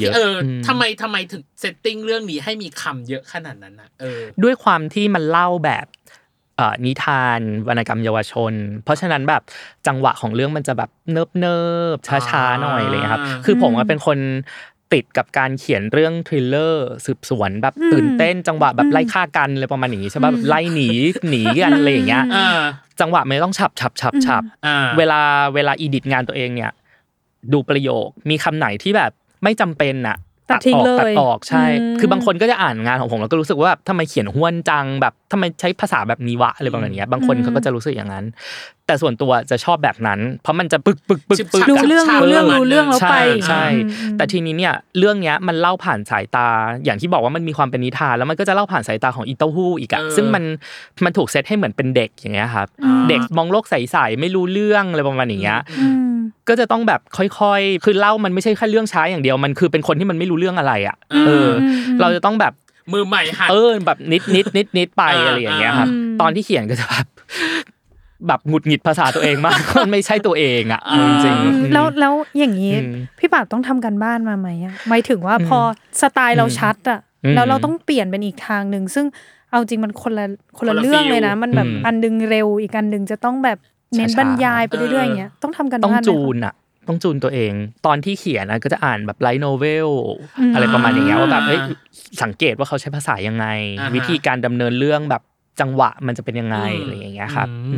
ตัวของไลท์โนเวลมีอ่านอะไรบ้างอ่ะพอบอกได้เล่มที่รักเลยอ่ะตอนนั้นน่ะคือฝันถึงเรื่องนั้นอีกแล้วเรื่องเนี้ยเป็นตัวที่มีผลถึงขนาดที่แบบว่าเขียนไปหลายๆตอนพอสมควรแล้วยังไม่ถึง10ตอนนะแต่เยอะพอสมควรแล้วอย่างเงี้ยครับเขียนมาแบบนึงแล้วไปอ่านเรื่องเนี้ยเฮ้ยชอบเรื่องนี้ถึงขนาดว่าแบบเปลี่ยนไม่เอาแล้วไอ้ที่เขียนนะเอาใหม่เราจะต้องทำให้มันดีแบบที่เขาทำได้อะไรประมาณอย่างเงี้ยแล้วก็คือถ้าสังเกตนะไปอ่านแบบตอนแรกๆก็จะเป็นแบบนึงแล้วพอถึงตอนที่10ประมาณ10 11หรือ9เลยประมาณเงี้ยประมาณช่วงอย่างเงี้ยครับเรื่องมันจะพลิกแบบเหมือนพลิกกับตลปัดไปเลยอะไรอย่างเงี้ยเราอยากได้แบบนั้นนะคือเราอ่านจากเรื่องนี้มามันมีความรู้สึกแบบนั้นน่ะเฮ้ยทำยังไงให้งานของเรามันเป็นแบบนั้นได้บ้างในประมาณอย่างเงี้ยครับก็ถือว่าทำการบ้านหนักเหอะเพราะว่ามันแบบรีเสิร์ชหนักอ่านหนักไม่ใช่แค่กระทั่งสืบสวนสอบสวนนะใส่ๆยังทำการบ้านหนักเลยจ้ะเพราะว่าการที่เขียนไปด้วยแล้วแบบงุนงิดกับตัวเองแบบถ้าเปรียบเทียบเป็นคนก็คือนิสัยแบบทำอะไรเร็วๆแล้วต้องมาแบบเหมือนรสนิยมเวลาการอ่านของเนยอย่างเงี้ยบางทีเรารู้สึกว่าเราชอบจังหวะในเรื่องที่เร็วๆไปเลยแต่ทำอะไรทำจบแต่บางทีบางคนชอบแบบบรรยายพรรณนาโวหารโอ้รับรสสุนทรียะของมันอะไรอย่างเงี้ยซึ่งพี่ว่าเรื่องนี้น่าจะเป็นพาร์ทหลักมากกว่าที่แบบว่ามีเรื่องของการบรรยายเนาะมีเรื่องค่อยๆเล่าเรื่องค่อยๆมันไปกระทั่งปราบเคยบอกว่าเป็นงานเขียนที่ชอบมากแล้วอยากจะกลับไปเขียนแบบนี้อีกใช่เพราะว่าพอเขียนจบแล้วเนี่ยมันได้บรรยากาศอีกแบบนึงที่ปกติงานของเรามันจะไม่มีบรรยากาศแบบนี้อ่ะมันจะมีความอึนๆเศร้าๆนิดนึงอะไรอย่างเงี้ยแต่มันก็จะแบบมีความอบอุ่นอธิบายไม่ถูกอ่ะแต่ว่ามันจะเหมือนเป็นอีกโลกนึงที่เราเซตติ้งมันขึ้นมาอะไรอย่างเงี้ยแล้วเวลาที่เรากลับไปอ่านมันจะมีบางซีนที่ผมแบบกลับไปอ่านบ่อยมากเลยเพราะแบบเฮ้ยเราอ่านแล้วมันอบอุ่นจังเลยอ่ะคืออีเรื่องเนี้ยตัวละครเต้าหู้อ่ะค่ะมันจะมีความโพซิทีฟเพราะว่ามันเป็นเหมือนตุ๊กตาหมีที่แบบไปกอดคนนั้นกอดคนนี้อะไรอย่างเงี้ยเวลาเรารู้สึกแบบแย่ๆบางทีเราก็กลับไปอ่านแล้วเราก็ได้พลังที่แบบบวกจากตรงนั้นอะไรอย่างเงี้ยมือใหม่หัดใช้ชีวิตเนี่ยเต้าหู้จริงๆใช้คำว่ามือใหม่หัดใช้ชีวิตจริงๆมันคือเพิ่งมาเป็นคนป่ะใช่ป่ะถ้าใช้คำนี้ได้ป่ะเหมือนแบบเด็ก 5-6 ขวบแล้วแบบไม่รู้ว่าโลกนี้คืออะไรอ่ะเหมือนเพิ่งรู้วิธีการไปโรงเรียนอ่ะประมาณนั้นเลยอ่ะ กับอีกส่วนหนึ่งคือการใช้คำในเรื่องเนี้ยคุณปราบใช้คำว่าปาฏิหาริย์ในเรื่องเนี้ยบ่อยมากทีมากคำว่าปาฏิหาริย์ในที่นี้มันมีมีนิ่งหรือมันมีนัยยะอะไรแอบแฝงบ้างไหมอะไรอย่างเงี้ยมันเป็นวิธีการทำงานของตัวเองคือส่วนตัวผมจะรู้สึกว่าปกตินะเวลาทำงานอ่ะจะต้องพยายามคิดชื่อเรื่องให้ได้ก่อนที่จะเริ่มเขียนถ้าเป็นไปได้นะครับเพราะว่าชื่อเรื่องมันจะบอกธีมทั้งหมดว่าเราอ่ะกำลังจะพูดถึงอะไรเรื่องย่อมันควรจะเป็นทางไหนหรือแม้แต่บางทีอ่ะวิธีการใช้ภาษาก็จะมาจากชื่อเรื่องอย่างเรื่องเนี้ยคือชื่อคุณหมีปาฏิหาริย์มันก็ดูมีความแฟนตาซีเด็กๆอะไรอย่างงี้ใช่ป่ะมีความบวกอ่ะแบบ positive อะไรอย่างเงี้ยเราก็นึกถึงว่านิทานโอเคได้แล้วทีนี้เราก็มาถามว่าเอ้าแล้วทำไมมันต้องเป็นปาฏิหาริย์วะอะไรอย่างงี้ใช่มั้ยแล้วก็ไปดูว่าจริงๆแล้วคำว่าปาฏิหาริย์เนี่ยมันแปลว่าอะไรปาฏิหาริย์เนี่ยมันคือสิ่งที่ปกติไม่เกิดอยู่ดีมันเกิดโดยที่แบบมันไม่ปกติอ่ะคือมันมีความหมายของคำว่ามหัศจรรย์อะไรอย่างงี้ด้วยแต่ว่าในส่วนนึงอ่ะมันมีคำแบบนั้นน่ะประมาณว่าเป็นสิ่งที่ปกติไม่เกิดแบบไม่ใช่เกิดง่ายๆอะไรประมาณอย่างเงี้ยครับแล้วมันก็แบบเฮ้ยสะดุดใจเราอ่ะคือด้วยความที่พอเราแก่ปุ๊บเรามาแบบอ่านคำนี้ปุ๊บมันสะท้อนไปถึงว่าเอ้ยแล้วคนที่เขาอยากมีปาฏิหาริย์ในชีวิตแต่เขาไม่มีอ่ะแล้วทำไมคำว่าปาฏิหาริย์มันต้องมาเกิดกับแค่คนนี้อ่ะมันก็คือความไม่เท่าเทียมไงเนี่ยมันก็เชื่อมไปอีกว่าแบบมันก็ได้ธีมตรงนี้เข้ามาเพิ่มอีกประมาณอย่างเงี้ยละเอียดมากคนลุกอ่ะพออธิบายคำว่าปาฏิหาริย์แล้วรู้สึกว่ามันก็คือชีวิตคนๆนึงอ่ะเนาะมันไม่ใช่แค่เรื่องของตุ๊กตาที่กลายเป็นคนนะมันคือแบบทำไมปาฏิหาริย์ต้องเกิดกับคนนี้ทำไมปาฏิหาริย์ต้องเกิดกับตัวละครหรือว่าเกิดกับตัวของเต้าหู้อ่ะเต้าหู้ก็ถือว่าเป็นปาฏิหาริย์อย่างนึงเหมือนกันที่เกิดขึ้นกับชีวิตของเขาอะไรใช่คือบางทีสมมุติว่าเราลองตั้งคำถามว่าเฮ้ยทำไมในนิทานถึงมีแค่ซินเดอเรลล่าคนเดียววะที่เหมือนแบบมีไอ้รถฟักทองขึ้นมาได้แล้วทำไมอนาสตาเซียพี่น้องมันไม่มีบ้างล่ะอะไรอย่างเงี้ยสมมุติอ่ะแล้วทำไมถึงมีอยู่คนเดียวอ่ะอะไรอย่างเงี้ยน่าสนใจทำไมสโนไวท์ต้องกินแอปเปิ้ลอาบยาพิษแล้วทำไมเจ้าชายจะต้องมาจูบโอ๊ยน่าสนใจทำไมมันถึงเกิดกับแค่คนนี้อ่ะแล้วคนอื่นนะทำไมมันถึงทรีตไม่เท่ากันวะอะไรอย่างเงี้ยพี่ปราบละเอียดมากกับทุกวอร์ดดิ้งที่จะอยู่ในนี้อ่ะเพราะตอนแรกถ้าแบบคุณหมีปาฏิหาริย์สำหรับเนยตอนแรกฟังครั้งแรกก็แบบก็แฟนตาซีทั่วไปอะไรเงี้ยรู้สึกว่านิทานเหมือนนิทานเด็กที่แบบที่เราเจอตามชั้นหนังสืออ่ะเนาะแต่พอแบบอ๋อมันมีแบบมีนิ่งของมันแบบไม่ใช่แบบแค่เอาคำว่าสวยแล้วก็ใส่เข้าไปมันคือเรื่องของความแบบชีวิตกับความเท่าเทียมความไม่เท่าเทียมอะไรบางอย่างเนาะที่เกิดขึ้นว่าทำไมมันถึงเป็นแบบนั้นทำไมมันถึงเป็นแบบนี้ก็มีส่วนนึงคือที่จริงอ่ะเกิดไปแล้วแหละเรื่องของการสร้างคาแรคเตอร์พี่นัทกับเต้าหู้เนาะที่ทางคุณปราบบอกเราได้ไอเดียตรงนี้มาจากไหนแล้วการสร้างคาแรคเตอร์2ตัวนี้นะเราโฟกัสที่2ตัวนี้มันมีความยากยังไงหรือมันมีความง่ายยังไงเกิดขึ้นบ้างกับ2ตัวนี้ตัวเต้าหู้อ่ะมันพื้นฐานแบบตั้งแต่แรกก็คือมาจากความแบบว่าตุ๊กตาหมีที่ทุกคนกอดแล้วก็เหมือนเป็นความอบอุ่นสำหรับทุกคนอันนี้คือมาตั้งแต่แรกเลยว่าแบบมันจะต้องเป็นแบบอย่างเงี้ยแล้วพอเป็นคนมันก็จะต้องให้พลังบวกกับทุกคนอะไรอย่างเงี้ยครับก็เลยพอจะเริ่มทำจริงๆอ่ะมันจะไปยากตรงที่ว่าเฮ้ยแล้วสมมุติว่ามันอยู่ดีๆมันกลายเป็นคนแต่ว่ามันไม่เคยใช้ชีวิตแบบคนเลยอ่ะเพราะฉะนั้นมันจะต้องมีจุดที่แบบรู้แล้วก็จุดที่ไม่รู้นึกออกป่ะเหมือนเด็กอ่ะบางเด็กมันก็จะมีบางอย่างที่มันไม่รู้ใช่มั้ยครับบางอย่างมันก็นึกว่ามันรู้แต่จริงๆมันก็ไม่รู้อะไรประมาณอย่างเงี้ยแล้วตัวเนี้ยมันจะยากตรงที่มันเป็นตุ๊กตาหมีของพี่นัทซึ่งเป็นนักเขียนในห้องของพี่นัทก็จะมีหนังสือแล้วก็จะมีโทรศัพท์มือถืออะไรประมาณอย่างเงี้ยซึ่งอีตุ๊กตาหมีเนี่ยบางทีเจ้าของไม่อยู่หรือเจ้าของหลับอยู่อ่ะมันก็จะไปอ่านหนังสือ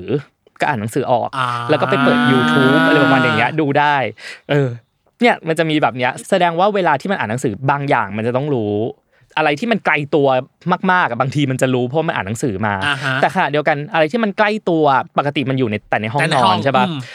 พอเดินออกมานอกห้องมันก็จะไม่รู้แล้วอะว่าแบบแล้วยังไงวะอะไรประมาณอย่างเงี้ยซึ่งหนังสือก็ไม่ได้แบบมีถูกหนังสือมันจะไม่ได้บอกใช่ป่ะเนี่ยเวลาเขียนมันจะยากตรงเนี้ยว่าสิ่งนี้เต้าหู้มันจะรู้มั้ยวะถ้ารู้แล้วไม่รู้มันควรจะ treat กับสิ่งนั้นยังไงเนี่ยความยากของเต้าหู้จะอยู่ตรงนี้เพราะว่าสิ่งหนึ่งที่พี่ปราบบอกเนาะก็คือการเซตคาแรคเตอร์ให้มีความเด็กอย่างที่บอกเต้าหู้คือเด็กtreat ว่าเป็นเด็กคนนึงแต่เป็นเด็กคนนึงที่อยู่ในห้องเนี้ยมานานแต่มีการรู้นะบางอย่างจาก YouTube จากหนังสือแต่พอเปิดประตูออกไปข้างนอกแล้วอ่ะไอ้สิ่งที่เองรู้มา อะไรก็ไม่รู้มันบางทีมันใช้ไม่ได้ด้วยอะไรอย่างเงี้ยแล้วกับพี่นัทเองล่ะกับพี่นัทอ่ะตอนแรกมันมาจากดั้งเดิมที่บอกเป็นผู้หญิงที่มีปัญหาใช่มั้ยครับพอทีเนี้ยพอเปลี่ยนมาเป็นผู้ชายปุ๊บมันก็เรียกว่าไงอ่ะมันชัดขึ้นตรงที่พอเป็นชายรักชายปุ๊บเนี่ยแล้วมาอยู่บริบทสังคมของประเทศไทยอะไรประมาณนี้แทบไม่ต้องปูอะไรเลยมันมีปัญหาอยู่แล้วอ่ะพอมาอยู่ในสังคมนี้อะไรอย่างเงี้ยครับแล้วก็สิ่งที่อยากจะเล่าอีกอย่างนึงในเรื่องก็คือว่าพี่นัทมันเป็นตัวละครเหมือนเป็นตัวแทนของเด็กเหมือนเป็นคน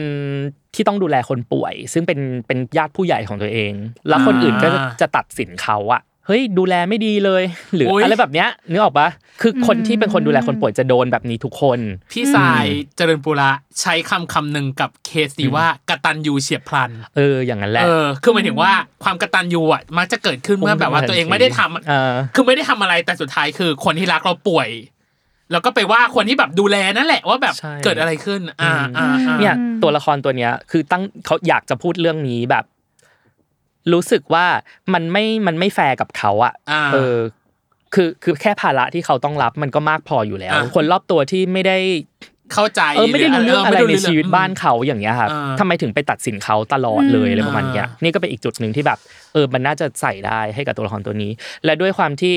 มันมีปูมที่ขัดแย้งกันมาตั้งแต่เด็กนู่นนี่นั่นกับแม่ตัวเองเลยครับมันก็จะยิ่งแบบบิวอ่ะให้เหมือนไอ้เนี่ยมันยิ่งรู้สึกว่าแบบแม่ก็เป็นปัญหาไม่เคยยอมรับอะไรในชีวิตของมันเลยแล้วอยู่ดีๆพอตอนแบบแก่ขึ้นมาก็ยังเป็นปัญหาแบบหนักกว่าเดิมอีกอะไรอย่างเงี้ยพี่นัทก็จะเป็นตัวละครที่เก็บกดแต่ในขณะเดียวกันไปจี้คำถามบางอย่างหรือคำพูดบางคำอย่างเงี้ยครับเขาก็จะพร้อมแบบเหมือนระเบิดตลอดเวลาอย่างถ้าในหนังสือเวลาอ่านเนี่ยคนอ่านจะบอกว่าทำไมมันเป็นคนเหมือนขึ้นๆลงๆเหมือนแบบผู้หญิงที่สบายประมาณนึงคือเหมือนแบบว่าอะไรวะไบโพล่าป่ะเนี่ยเหมือนแบบว่าพูดดีๆอยู่ดีก็แบบเฮ้ยตะวาดแตกออกมาอีกแล้วอะไรประมาณอย่างเงี้ยเนี่ยก็จะเป็นจุดที่เวลาเราเขียนอ่ะคือเราจะรู้ไงว่ามันมีเบื้องหลังอะไรของตัวละครตัวนี้แต่คนอ่านอ่ะจะไม่รู้ใช่ป่ะ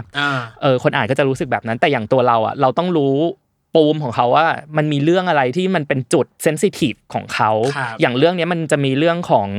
อันที่หนึ่งก็คือเพศเดียวกันเนี่ยความเป็นเกย์พูดง่ายๆอันที่สองก็คือแม่เขาเนี่ยรักผู้ชายคนหนึ่งก็คือลุงจริงๆแล้วเนี่ยแต่ดันมาแต่งงานกับพ่อซึ่งอีลุงกับพ่อก็คือเป็นฝาแฝดกันแล้วมันก็จะมีเหตุให้เหมือนแบบแม่ก็พูดถึงแต่ลุงอยู่นั่นแหละอะไรอย่างเงี้ยแล้วก็อีพ่อของเขาเองเนี่ยก็เป็นคนที่ยอมรับตัวพี่นัทไม่ได้มันก็จะมีความแบบทับกันไปทับกันมาว่าแบบคือพอแม่ยิ่งแบบประสาทก็ไม่ค่อยดีก็พูดอะไรก็ไม่รู้อ่ะลูกมันก็ยิ่งแบบเหมือนโดนจี้แบบทุกคำเลยอะไรอย่างเงี้ยครับเป็นปัญหาเชิงโครงสร้างในครอบครัวที่ทับกันไปทับกันมาแล้วคอมพลิเคทมากเพราะว่าถ้าต้องโยงปัญหางงไปหมดแต่ว่าสิ่งหนึ่งที่พี่จับจุดได้อย่างนึงคือมันเกิดปฏิกิริยาลูกโซ่เกิดขึ้นใช่ๆอันนี้ทับแล้วทับไปอีกทับไปอีกทำให้เกิดสิ่งนี้หรือทำให้พฤติกรรมของตัวละครเป็นแบบนี้ซึ่งมันยากตรงที่มันต้องเล่าผ่านอีเต้าหู้ด้วยเพราะว่าเรื่องเนี้ยเต้าหู้มันไม่ค่อยรู้เรื่องอะไรไงและสิ่งที่เกิดขึ้นก็คือว่าคนอ่านก็จะไม่ค่อยรู้อะไรด้วยเพราะว่ามันไอ้คนเล่ามันคือเต้าหู้เนี่ยป่ะเต้าหู้มันก็ใส่ไปพร้อมๆกันทำไมพี่นัทถึงทำแบบนี้วะอะไรอย่างเงี้ยคนอ่านก็จะเป็นแบบนั้นว่าแบบทำไมอยู่ดีพี่นัทถึงทำแบบนี้จนต้องอ่านไปถึงจุดนึงที่เหมือนควักเข้าไปถึงข้างในแล้วอ่ะคนอ่านก็จะถึงเข้าใจว่าแบบอ๋อพี่นัทมันแบบเละขนาดนี้ยังไงเพราะอะไรเงี้ยคือคนอ่านก็จะบอกว่าก็เข้าใจนะแบบอ่านจบแล้วก็เข้าใจว่าทำไมพี่นัทถึงเป็นอย่างงี้แต่ก็แบบเกาหลังคออ่ะเหมือนแบบว่ามึงต้องขนาดนี้เลยเหรออะไรอย่างเงี้ยชอบคำว่าใช้ว่าเกาหลังคอแล้วตั้งแต่ทำเรื่องนี้มาพี่ป่าคิดว่าคาแรคเตอร์ไหนง่ายสุดหรือคาแรคเตอร์ไหนแบบยากมากใช้เวลากับมันเยอะสุดง่ายสุดอ่ะน่าจะเป็นตัวที่ชื่อว่าเกณฑ์สิทธิ์คือเป็นเพื่อนของพี่นัทมันเป็นเหมือนแบบเป็นเกย์ออกสาวหน่อยๆอะไรเงี้ยแล้วก็จะมีความเหมือนอะไรอ่ะเหมือนคล้ายๆเยียวยาพี่นัทนิดนึงคือจะเป็นคนแบบโลกสดใสตลกอะไรประมาณอย่างเงี้ยครับแล้วก็คือพูดตรงๆไม่ได้เป็นคนที่แบบว่ามีปมอะไรในชีวิตมากก็จะพูดตรงๆให้กำลังใจอะไรเงี้ยคือมันด้วยความที่มันตรงไปตรงมาแล้วมันก็จะมีบางซีนที่เหมือนหุ้ยมันเจอเต้าหู้หล่อดีก็แบบอ่ะมาจีบแต่ปรากฏว่าอีเต้าหู้ก็จงรักภักดีกับพี่นัทไงมันก็แบบอ่ะโอเค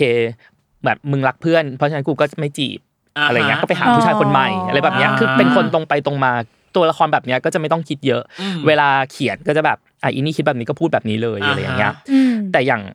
ตัวอื่นๆอ่ะมันจะมีปมแบบเต็มไปหมดเลยหรือแม้แต่ตัวละครที่เป็นข้าวของเนี่ยที่บอกว่ามันต้องมีปมหลังใช่ไหมครับว่าทำไมตัวนี้ถึงเป็นแบบนี้คือทุกตัวเรื่องนี้จริงๆยากหมดเพราะว่ามันเล่าด้วยความสัมพันธ์น่ะปกติผมจะเล่าเรื่องของสืบสวนสอบสวนอะไรเงี้ยมันจะเป็นแอคชั่นมากกว่ามันก็จะฉึบฉับแล้วก็แบบไม่ได้ลงไปที่ความสัมพันธ์ลึกๆมากอะไรเงี้ยมันก็จะพูดแบบแค่ผิวๆที่แบบว่ามันเกิดขึ้นไปแล้วอะไรเงี้ยแต่เรื่องเนี้ยมันจะต้องเล่าเหมือนควักเข้าไปอ่ะว่าจริงๆมันเกิดจากอะไรอะไรเงี้ยรายละเอียดอะไรบางอย่างออกมาอย่างพี่นัทอ่ะไอ้ตรงเนี้ยคือความยากของพี่นัทเลยคือเรารู้แต่คนอ่านไม่รู้อ่ะต้องทำยังไงให้แบบให้เขารับพี่นัทอ่ะในความที่เขาในความที่แบบมึงก็เป็นคนที่อะไรก็ไม่รู้แต่แบบทำยังไงให้คนอ่านถึงรักเขาได้อะไรอย่างเงี้ยแบบเนี้ยมันก็เลยยากมันเหมือนแบบจุกอยู่ในอกแต่ว่าทำยังไงดีอยากให้คนเข้าใจแบบที่เราเข้าใจก็จุกในอกนะตอนเนี้ยคือหมายถึงว่าอยากบอกเต็มที่แล้วแหละแต่ว่าในตัวละครมันต้องเป็นแบบนั้นอะไรอย่างเงี้ยอย่ามันจะสปอยกันไปงั้นมาคำถามข้อนี้ที่แบบแกล้งๆคล้ายๆเล่นเกมละกันก็คือให้พี่ปราบเลือกเป็นหนึ่งตัวละครในเรื่องคุณหมีปาฏิหาริย์จะเลือกเป็นใครเพราะอะไรไม่อยากเลือกเลยมีแต่ปัญหาตัวมีปัญหาหมดเลือกเป็นข้าวของแล้วกันเป็นโต๊ะหนังสือโต๊ะเขียนหนังสือมันไม่ค่อยมีปมมากแล้วก็ย้ายอยู่กับหนังสืออะไรประมาณอย่างนี้ผมเมื่อกี้ดูหน้าพี่ป่าแล้วสงสารพี่ป่าเหมือนกันนะเหมือนเขาต้องแฟลชแบ็กกลับไปในสิ่งที่เขาทำมาทั้งหมดอ่ะแล้วมันมีดีเทลเยอะใช่แค่รู้สึกว่าเราขยี้เกินไปหรือเปล่ากับการสัมภาษณ์แต่ถามว่าหยุดไหมไม่หยุดเราจะถามต่อว่าแล้วโทนเรื่องอ่ะอย่างที่บอกมันมีความพาสเทลย้อมอ่ะแล้วก็ย้อมพาสเทลแต่รายละเอียดข้างในสืบสวนสอบสวนดราม่านู่นนั่นนี่อะไรอย่างเงี้ยเรามีการบาลานซ์ความแฟนตาซีกับเรื่องสืบสวนสอบสวนหรือความดราม่ายังไงอ่ะมันจะใช้เหมือนเป็นหุ้มเคยมีคนอ่านบอกว่าเรื่องเนี้ยมันจะเหมือนหัวหอมมันจะค่อยๆลอกไปทีละชั้นอย่างเงี้ยครับคือตอนแรกก็จะแบบพาสเทลใช่ป่ะใช่ก็เลยจะพูดเลยว่าลอกไปลอกมาอ้าวร้องไห้เฉยลอกก็ยังดีอ่ะเอามีดหั่นนะร้องไห้เลยนะเนี่ยก็คืออ่ะเปลือกนอกก่อนเห็นก็จะแบบใสๆแฟนตาซีข้าวของพูดได้ใช่ป่ะพอเริ่มมาอีกชั้นนึงก็จะเห็นว่าเอ้ยเริ่มไม่ใช่แล้วเจ้านายแม่งเหวี่ยงว่ะอย่างเงี้ยสักพักนึงอุ๊ยแม่เป็นบ้าอีกแล้วก็อย่างเงี้ยไปเรื่อยๆแล้วแต่ละชั้นมันก็จะมีความจริงบางอย่างที่แบบค่อยๆลอกออกมาว่าไอ้10ตอนแรกเล่านี่มันไม่ใช่เรื่องจริงเลยนี่ว่าความจริงกลายเป็นอีกแบบนึงอย่างเงี้ยมันจะมีการเซตเอาไว้ว่าเนี่ยพอถึงตอนนี้แล้วเรื่องจะเปลี่ยนโหมดเรื่องจะเปลี่ยนอะไรอย่างเงี้ยครับก็แล้วก็จะค่อยๆดาร์กขึ้นเรื่อยๆจนไปถึงจุดที่อ้าวมันมีค่ากันด้วยว่ะอะไรอย่างเงี้ยสารภาพตามตรงเลยอ่ะเป็นแค่คนที่ดูทีเซอร์อย่างเดียวเลยแล้วก็เห็นแบบเห็นผ่านเท่านั้นเองก็รู้สึกว่าเข้าใจน่ารักกุ๊กกิ๊กหวานใสแต่ว่าในทีเซอร์ก็จะมีหยอดปมดราม่าใช่แต่ว่าเราอ่ะรู้สึกว่าก็ปมดราม่าละครน่ะนึกออกป่ะว่าแบบที่บ้านจะมีปัญหาแต่อะไรไม่รู้แหละแต่พอมาฟังอันนี้ก็คือเฮ้ยไปถึงขั้นนั้นเลยเหรอพี่ป่ามันพล็อตเรื่องอ่ะมันเป็นคล้ายๆสื่อในบางอย่างของสิ่งที่เราจะพูดอย่างที่บอกว่ามันมีเรื่องของประวัติศาสตร์เรื่องของเรื่องเล่าอะไรใช่ไหมครับมันพูดถึงประวัติศาสตร์ความรุนแรงบางอย่างอะไรประมาณอย่างเงี้ยเรื่องของสิ่งที่มันถูกกดทับเรื่องของอย่างเต้าหู้อย่างเงี้ยที่มันเป็นปาฏิหาริย์การที่เหมือนแบบสิ่งที่มันไม่ควรจะเกิดขึ้นมันเกิดขึ้นเราก็นึกถึงว่าแล้วประวัติศาสตร์หรือสิ่งที่เกิดขึ้นจริงๆในโลกของเราในประเทศของเรามันมีอะไรบ้างที่แบบมันไม่ควรจะเกิดแล้วมันเกิดขึ้นมันมีอะไรบ้างมันก็จะพบถึงความรุนแรงหลายๆสิ่งเรื่องนี้มันก็จะเป็นเหมือนสัญลักษณ์บางอย่างที่มันซ่อนอยู่ลึกที่สุดเลยอย่างอีเต้าหู้มันจะเป็นตัวแทนของคนที่ไปสืบค้นว่าแบบเฮ้ยจริงๆมันเกิดขึ้นอะไรขึ้นวะทำไมแบบบ้านนี้มันถึงบ้าบอขนาดนี้เนี่ยอะไรอย่างเงี้ยเนี่ยมันจะไปเจอว่าจริงๆแล้วอะมันคือสิ่งเหล่านี้แหละที่มีอยู่อะไรอย่างเงี้ยครับอย่างที่บอกไงน้องเนยความรุนแรงจนถึงขีดสุดมันจะทำให้เกิดปาฏิหาริย์อะไรบางอย่างแต่ปาฏิหาริย์นั้นมันจะดีหรือไม่ดีอันนี้เป็นอีกเรื่องนึงที่เกิดขึ้นปากินนี้ได้หยอดมาแล้วแหละเกริ่นเหมือนที่นัดรู้เลยอ่ะว่าเราจะถามอะไรอ่ะมันไปอันต่อไปได้แบบง่ายมากมันมีการสอดแทรกเนาะหลายๆอย่างชนชั้นในสังคมฐานันดรความเหลื่อมล้ำในเรื่องนี้มีหมดน้องเนยกระบวนการยุติธรรมการเมืองประวัติศาสตร์ทั้งหลายตอนที่มองเรื่องนี้เนาะมองคุณหมีปาฏิหาริย์เนาะที่เขียนออกมาเป็นวายเนี่ยตอนนั้นน่ะคุณปราบเห็นปรากฏการณ์ทางสังคมอะไรบ้างแล้วทำไมถึงหยิบยกเรื่องนั้นมาใส่ในเรื่องที่นี่เพราะว่าสิ่งหนึ่งที่เกิดขึ้นกับนิยายของคุณปราบเนาะหลายๆคนมักจะบอกว่ามักจะสอดแทรกความร่วมสมัยและมีความเคลื่อนไหวประเด็นสังคมอะไรบางอย่างอ่ะอยู่ข้างในก็เลยอยากรู้ว่าเรื่องเนี้ย เห็นปรากฏการณ์ทางสังคมอะไรแล้วทำไมถึงเลือกที่จะหยิบเหตุการณ์เหล่านั้นมาใส่ในหนังสือของตัวเองอันนี้พูดแบบตรงไปตรงมาไม่เอาหล่อทั้งสิ้นมันเกิดจากความที่ผมเป็นคนเขียนหนังสือแบบปีละ 3-4 เล่มอะไรอย่างเงี้ยมันก็จะเหมือนเราจะเอาเรื่องอะไรมาใส่ดีวะพูดง่ายๆมันเหมือนละครถ่ายไปออนไปสมัยก่อนนะที่มันก็จะแบบหยิบเหตุการณ์ในตอนนั้นเอามาใส่ในเรื่องด้วยเหมือนกันเวลาที่สมมุติว่าเวลาเราเขียนเรื่องณปัจจุบันนี้ใช่ป่ะเรื่องนี้เราก็เคยเขียนไปแล้วเรื่องนี้เราก็เคยเขียนไปแล้วแล้วแบบแล้วจะเอาเรื่องอะไรที่มันไม่เคยเขียนก็เอาเรื่องที่มันเกิดตอนนั้นแหละเอามาใส่มันก็เลยกลายเป็นว่าเรื่องที่ผมเขียนมันมักจะเหมือนแบบเป็นสะท้อนกับไอตัวเหตุการณ์ที่เกิดขึ้นร่วมสมัยในช่วงนั้นคือถ้าลองกลับไปอ่านตั้งแต่งานแบบกาหนอะไรอย่างนี้มานะครับจะเห็นเลยว่าเหมือนเป็นกระจกสะท้อนปีนั้นๆน่ะว่าแบบปีนั้นเขียนเรื่องอะไรก็จะเกิดแบบนั้นแหละอะไรประมาณนี้อันนี้ก็เป็นส่วนหนึ่งที่มันได้มาแบบบังเอิญน่ะจะพูดว่าบังเอิญก็ได้แต่ว่าหลังๆพอเราเริ่มจับจุดได้แล้วเรารู้สึกว่าเฮ้ยคนอ่านก็ชอบแบบนี้วะอะไรอย่างเงี้ยแล้วมันก็สามารถเอามาทำให้งานของเรามันพูดถึงอะไรได้มากกว่าความแค่เป็นนวนิยายเฉยๆอะไรอย่างเงี้ยก็มันก็เป็นเหมือนอีกอย่างนึงที่เราเอามาเล่นกับงานของเราได้ครับจำได้มั้ยว่าตอนนั้นมีปรากฏการณ์อะไรบ้างที่แบบอยู่ดีแบบเอามาใส่อะไรอย่างเงี้ยเรื่องที่ชัดที่สุดในเรื่องนี้ก็คือหมู่บ้านป่าแหว่งอ๋อเนยงงใช่มั้ยหมู่บ้านป่าแหว่งหมู่บ้านป่าแหว่งคือสร้างบนภูเขาอ่ะแล้วอยู่ดีมันมีแบบพื้นที่ที่เหลือไปนิดนึงอ่ะเป็นแบบว่าโดนตัดต้นไม้ออกแล้วไปสร้างเป็นแบบหมู่บ้านอยู่ตรงนั้นน่ะอ๋อเหรอต้องรู้จักเดี๋ยวไปเสิร์ชหาดูได้หมู่บ้านป่าแหว่งก็จะเก็ตว่าแบบเฮ้ยพอตอนนั้นมันดังมาใช่ทำไมถึงมันเอาไปเชื่อมโยงหรือรีเลทกับตัวละครยังไงเผื่อคนฟังไม่เคยอ่านเนาะเรื่องนี้ยังไงบ้างเป็นอย่างที่บอกว่าเรื่องเนี้ยมันมีความรุนแรงซ่อนอยู่ในเรื่องแล้วก็ถ้าเราจะทำเป็นแบบว่าเหตุการณ์ทั่วไปคนฆ่ากันอะไรอย่างเงี้ยมันก็ละครไทยอ่ะเอาง่ายๆเราไม่อยากได้แบบนั้นนะเราอยากแบบเลี่ยงให้มันไม่ซ้ำอ่ะพูดง่ายๆแล้วก็เฮ้ยมันไปเชื่อมกับเหตุการณ์บางเหตุการณ์ได้เอามาเล่นได้พอดีอะไรอย่างเงี้ยก็เลยแบบเฮ้ยมันน่าสนใจว่ะลึกๆกันเราก็รู้สึกว่ามันควรจะต้องถูกพูดถึงอ่ะจริงคือผมมันไม่มีความรู้สึกว่านิยายคือโลกอีกโลกนึงอ่ะผมรู้สึกว่านิยายมันก็คือโลกของเราอ่ะมันควรจะพูดอะไรที่มันอยู่ในโลกของเราได้มันไม่ใช่แบบบางคนเขาจะรู้สึกว่าถ้าเราใส่ความจริงในปัจจุบันเยอะเกินไปอ่ะงานมันจะไม่ร่วมสมัยหมายความว่าสมมุติว่าอีก2ปีผ่านไปอะไรอย่างเงี้ยคนก็จะรู้สึกมันเก่าแล้วอะไรอย่างเงี้ยแต่เอาจริงๆนะงานของผมอย่างเงี้ยมันก็ยังร่วมสมัยอยู่นะผมก็ยังรู้สึกว่าบ้านเมืองเราก็ยังเป็นอย่างนี้อยู่เลยหรือเป็นเพราะบ้านเมืองเรามันไม่เดินหน้าไม่รู้ใช่คำว่ายังหยุดอยู่ที่เดิมเนาะน้องเนยไม่ไปไหนใช่คำว่าย่ำไปเรื่อยๆใช่แช่แข็งโดนแช่แข็งฟรีซประมาณนึงน้องเนยเมื่อกี้นี้เสิร์ชไปไงคะทราบมั้ยคะคือตอนแรกที่พูดอันเนี้ยขึ้นมาก็คิดเรื่องนี้อยู่ในหัวแต่ไม่มั่นใจว่าใช่หรือเปล่าอ๋อใช่ใช่ตอนนั้นมันดังมากใช่ดังมากโอเคกับอีกเรื่องหนึ่งที่เกิดขึ้นในเรื่องนี้น่าจะเกี่ยวข้องกับประเด็นรายการเราโดยเฉพาะเลยน้องเนยใช่คือเรื่องของ LGBTQ หรือชายรักชายเนาะครับคุณมีปฏิหารมันฉายภาพทุกวงการเลยเนยแต่พี่จะขอโฟกัสไปที่การถูกกดทับของคนรักที่เป็นคนรักร่วมเพศแล้วกันพี่นัทอะตัวละครในเรื่องคือเกย์เลยเกย์เรียวด้วยอ่ะพี่ขอใช้คำว่าเป็นเกย์ที่เรียวมากมีอดีตมีครอบครัวที่ไม่สมบูรณ์แบบพ่อแม่กดทับลูกหรือบางทีแม่รักลูกมากจนยากที่จะยอมรับในตัวตนของลูกหรือบางทีมันมี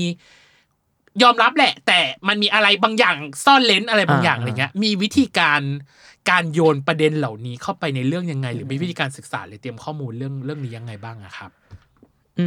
ผมไม่ได้ทรีตมันแบบเป็นพิเศษว่าเนี่ยตัวละครตัวนี้คือเป็นเกย์แล้วเราจะต้องไปทำอะไรกับมันครับผมทรีตว่ามันเป็นมนุษย์แค่นั้นเลยคืออย่างเวลาเขียนเรื่องอื่นอย่างเงี้ย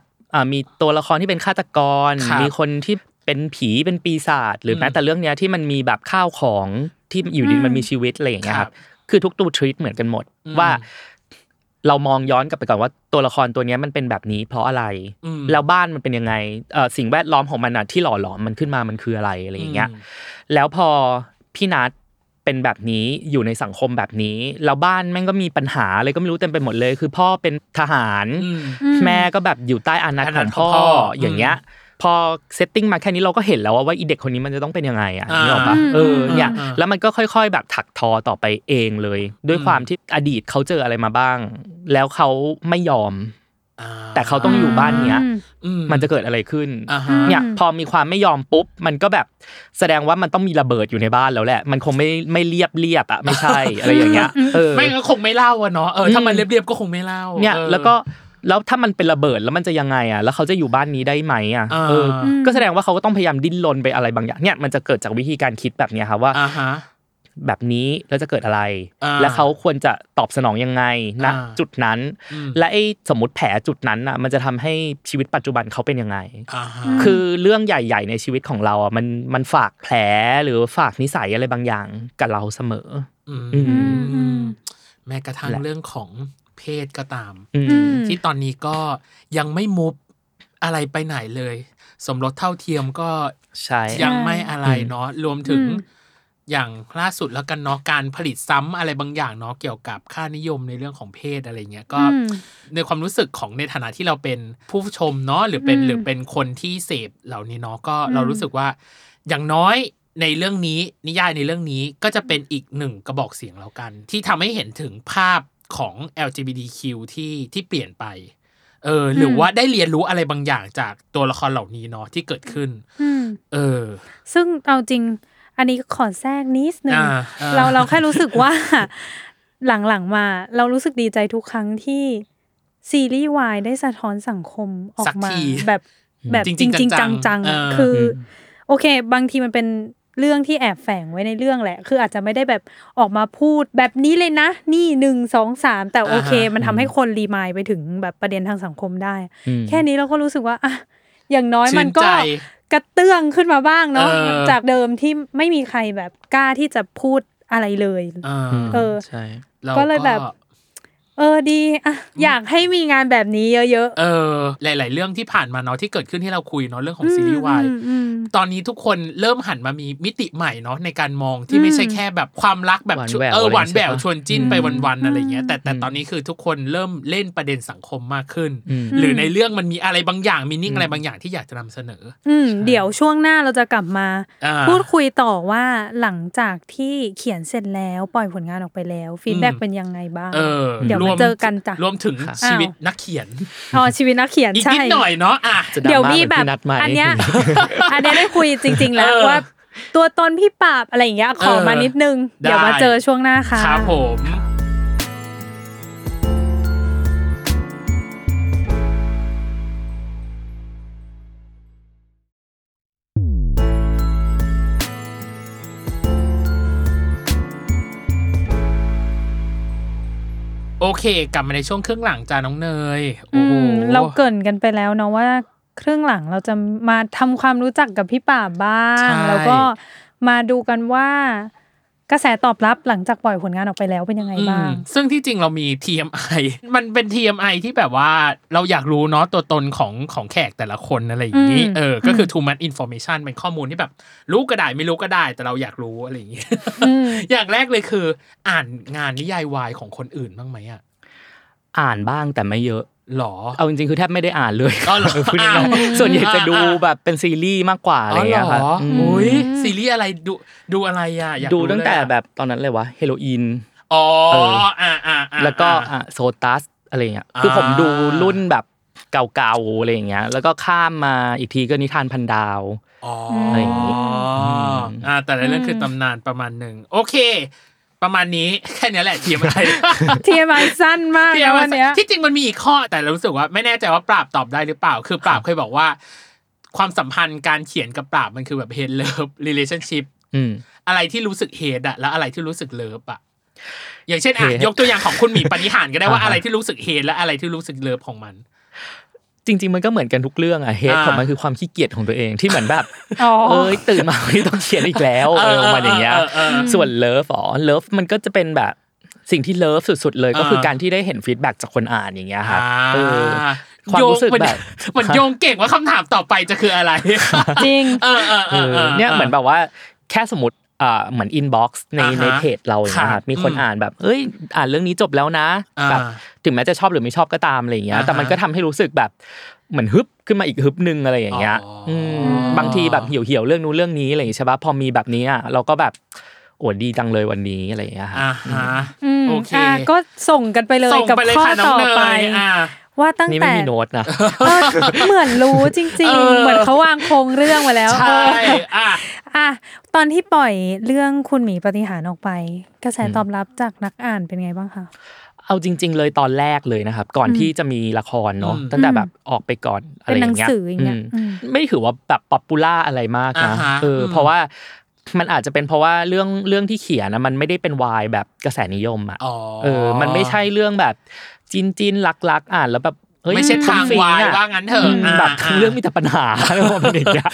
ทั้งเรื่องมีแต่ซ่องสุมกองกำลังปัญหาทั้งนั้นเลยอย่างเงี้ยแต่ว่าพอจนจบอ่ะก็มีคนอ่านที่คือตอนแรกมันลงเว็บก่อนใช่มั้ยครับมันก็จะมีคนอ่านที่บางคนที่ไม่เคยอ่านนิยายวายมาก่อนเป็นผู้ใหญ่เป็นแบบคนที่มีอายุหน่อยอะไรอย่างเงี้ยครับก็จะมีคนที่อ่านแล้วก็บอกว่า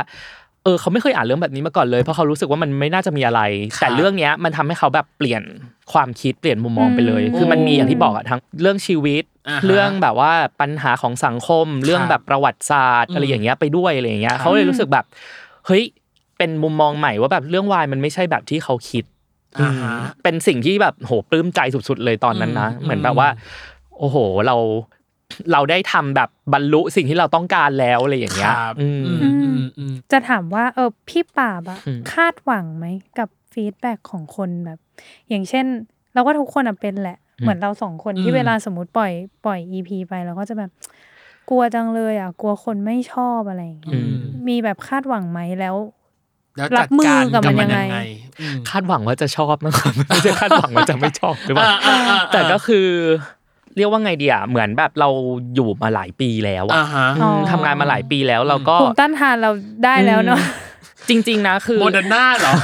ไอ้การโดนด่าอะไรอย่างเงี้ยยังไม่เท่าไหร่นะแต่การที่แบบหนังสือออกมาแล้วไม่มีคนพูดถึงเลยอะไรอย่างเงี้ยมันเจ็บปวดมากกว่านะแบบนั้นน่ะเหมือนแบบว่ามีงานออกมาแล้วเอ้ยไม่เห็นมีคนแบบว่าฟีดแบคเราเลยอะไรอย่างเงี้ยแบบสมมติว่ายอดขายก็เดินบ้างนะอะไรประมาณเนี้ยก็จะมีคนแบบซื้อไปดองบ้างอะไรอย่างงี้แล้วแต่เขาใช่มั้ยแต่คนเขียนน่ะนึกออกปะเราก็อยากได้ฟีดแบคว่าแบบเฮ้ยเขาอ่านแล้วเขารู้สึกยังไงบ้างอะไรอย่างเงี้ยจะชอบหรือไม่ชอบก็ขอให้มีไว้ก่อนใช่คือฟีดแบคอ่ะมันทำให้เรารู้ด้วยว่าต่อไปเราควรจะทำงานแบบพัฒนาไปทางไหนเฮ้ยสมมุติเขาชอบแนวนี้ต่อไปเราก็จะได้วางแผนว่าน่าจะแบบแบบนี้โอเคอะไรอย่างเงี้ยหรือแบบเฮ้ยแบบนี้เรื่องนี้ไม่ชอบเลยต่อไปก็จะได้ไม่เขียนเรื่องแบบนี้อีกอะไรแบบเนี้ยโอ๊ยมันก็เป็นแนวทางใหม่ๆคนเขียนต้องมีหลายสไตล์บ้างไม่ใช่อยู่ติดอยู่กับสไตล์เดียวจริงแต่ว่าเมื่อกี้ก็ว้าวอยู่นะเพราะว่าตอนที่พี่ป่าบอกว่าปล่อยงานชิ้นนี้ออกไปแล้วมีแบบเหมือนคนที่ตามพี่ป่าอยู่แล้วที่เอาจริงไม่ใช่ทาร์เก็ตวายเลยเพราะถ้าเป็นแบบวัยผู้ใหญ่เนาะวัยผู้ใหญ่เขาก็จะไม่ได้มองอะไรอย่างเงี้ยรู้สึกแบบก็ว้าวดีมันเป็นข้อดีของนักเขียนที่เขียนได้หลายแนวเรารู้สึกว่าเขาแบบได้ทาร์เก็ตหลายๆกลุ่มใช่แล้วก็พี่คิดว่าผู้ใหญ่คนนั้นต้องเป็นคนที่เปิดรับดีค่ะอะไรบางอย่างพอสมควรเนาะโดยเฉพาะยิ่งกับโลกของวายเอาจริงๆโลกของวายมันยังมีกรอบอะไรบางอย่างแหละกับแบบว่าเด็กวัยต้นๆเนาะจนถึงปลายๆรวมถึงอ่ะเหล่าคนทำงานที่เป็นเหล่าเฟิร์สจ็อบเบอร์เนาะแต่จะไม่แบบผู้ใหญ่ขนาดนั้นอะไรอย่างเงี้ยแต่อันนี้คือแบบน่าจะเป็นพ่อแม่ที่แบบอาจจะติดตามงานปราบมาก่อนแล้วอยู่ดีแบบมาท่องโลกของวายกาหนต่างๆก่อนแล้วก็มาอะไรอย่างเงี้ยมาในท่องในโลกของวายกับอีกส่วนนึงที่เกิดขึ้นคืออยู่ดีๆมีนิทานตุ๊กตาเกิดขึ้นที่เป็นคล้ายๆภาคต่อภาคพิเศษของคุณหมีปาฏิหาริย์มันเกิดอะไรขึ้นกับโปรเจกต์นี้อยู่ดีๆทำไมถึงมีนิทานตุ๊กตาเกิดขึ้นนะครับจริงๆคุณหมีปาฏิหาริย์เนี่ยถ้าโดยส่วนตัวผมรู้สึกว่ามันจบแบบมันไม่ได้จบแฮปปี้นะแต่มันจบแล้วอ่ะมันจบแบบไม่มีอะไรควรจะต่อแล้วก็คือว่าตอนแรกเนี่ยพอเป็นหนังสือมามันก็มีคนพูดถึงบ้างแต่ก็แบบไม่ได้แบบโด่งดังอะไรมากอะไรอย่างเงี้ยนะครับจนกระทั่งได้เป็นละครตอนนั้นก็แบบลงไปในอะไรอ่ะ IG อะไรประมาณอย่างเงี้ยแบบเฮ้ยนี่ได้แล้วเป็นละครแล้วนะอะไรอย่างงี้อยู่ดีๆก็มีเสียงตอบรับแบบเฮ้ยคนพวกนี้ไปอ่านตอนไหนวะเขาไม่เคยหรอจริงหรอใช่คือใน Twitter หรืออะไรอย่างเงี้ยมันจะมีแบบเฮ้ยเรื่องนี้ได้เป็นละครแล้วแบบหนังสือดีมากเลยนะอะไรอย่างเงี้ยคือก่อนหน้านั้นไม่เคยมีใครพูดถึงเลยเราก็คิดว่าแบบแม่งมีคนอ่านปะวะอะไรอย่างเงี้ยแต่มันอยู่ในมุมไหนของโลกมันคือเขาเหมือนเป็นคนอ่านที่เป็นคนอ่านจริงๆอ่ะเขาก็อ่านเฉยๆไม่ได้จะแบบอะไรใช่ไหมจนกระทั่งพอมันมีข่าวแบบนำล่องมาปุ๊บอย่างเงี้ยแล้วเหมือนพอมีคนนึงพูด อีกคนนึงเขาก็จะแบบเขาเคยอ่านเหมือนกันว่ะแบบเขาก็ชอบเหมือนกันแล้วเนี่ยมันก็จะมีคนแบบเนี้ยค่อยๆพูดตามออกมาต่อปากไปเรื่อยๆก็แบบตอนนั้นก็ดีใจละแล้วก็จริงๆการได้เป็นละครมันก็เกินไปกว่าสิ่งที่คาดหวังมากๆครับคาดฝันไปแล้วยิ่งเรื่องนี้มันดูแบบมันไม่ใช่ทั้งวายแบบแมสอะแล้วก็ไม่ใช่ละครที่จะเป็นละครได้อะไรอย่างเงี้ยก็ดีใจอะไรอย่างเงี้ยใช่มั้ยครับต่อจากนั้นเนี่ยด้วยความที่มันมีคนสนใจละครเรื่องเนี้ยเยอะพอสมควรก็มีคนที่ชวนเป็นระยะว่าแบบเฮ้ยเขียนภาคต่อไหมเขียนแบบภาคอะไรอย่างนี้ไหมอะไรอย่างเงี้ยแต่โดยส่วนตัวผมรู้สึกว่ามันจบแบบไม่รู้จะเอายังไงต่อแล้วว่าคือชีวิตตัวละครก็จบด้วยนะมีตัวบางตัวที่จบด้วยแล้วก็แบบขีดด้วยแล้วไม่รู้ว่าแบบแล้วมันจะไปทำยังไงให้ตัวนี้มันโผล่ขึ้นมาได้อีกวะหรืออะไรอย่างเงี้ยครับตอนแรกก็ยังไม่ได้คิดว่าจะต่ออะไรจนแบบผ่านไปนานพอสมควรก็มีแบบอย่างเงี้ยซ้ำๆอ่ะจนสำนักพิมพ์ก็ชวนก็เลยลองมานั่งคิดจริงจังว่าแล้วถ้าสมมติมันมีต่อเราจะเล่ายังไงดีอะไรอย่างเงี้ยครับด้วยความที่ตัวเองได้ลองไปอ่านงานอื่นๆคือเปิดหลายแนวมากขึ้นอะไรอย่างเงี้ยเวลาที่เราหาแบบไอเดียต่างๆอะไรเงี้ยครับก็ไปเจอบางเรื่องที่เค้าก็ไม่จำเป็นจะต้องเล่าภาคต่อไปเลยนี่ว่าเค้าก็เอาแค่แบบบางส่วนบางเสี้ยวของชีวิตมาเล่าก็ได้อย่างเงี้ยหรือแบบหนังบางเรื่องมันก็พูดแบบหนังตัวละครอื่นที่อยู่ในบริบทเป็นไซส์สตอรี่เป็นไซส์สตอรี่อย่างเงี้ยครับก็เอามาเล่าก็ได้ก็เลยแบบเราลองผูกแบบนี้ดีกว่าแล้วก็ไหนๆมันเป็นภาคพิเศษแล้วเราก็เอาแบบสิ่งที่เราอยากจะเล่าเทคนิคหรือแบบวิธีการบางอย่างที่แบบมันเอาไปใส่ในเรื่องปกติไม่ได้อย่างเงี้ยก็เอามาใช้ในนี้ดีกว่าอย่างน้อยมันก็การันตีมันน่าจะมีคนซื้ออยู่ประมาณนึงนะที่ตามมาจากเรื่องแรก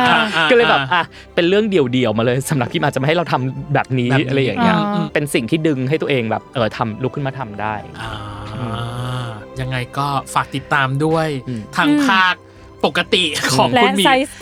สตอรี่ที่เป็นภาคพิเศษเนาะของนิทานตุ๊กตานะครับคือเรื่องเนี้ยอย่างที่บอกเนาะ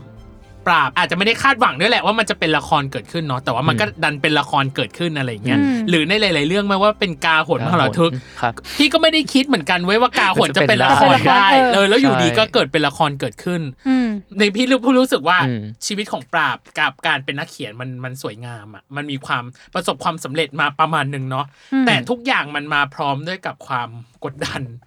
นเสมอแล้วอะไรที่ปราบยังรู้สึกว่าปราบยังต่อกรและท้าทายกับตัวเองอยู่เสมอครับในฐานะที่เป็นแบบนักเขียนจริงๆความแรงกดดันต่างๆอย่างเงี้ยครับ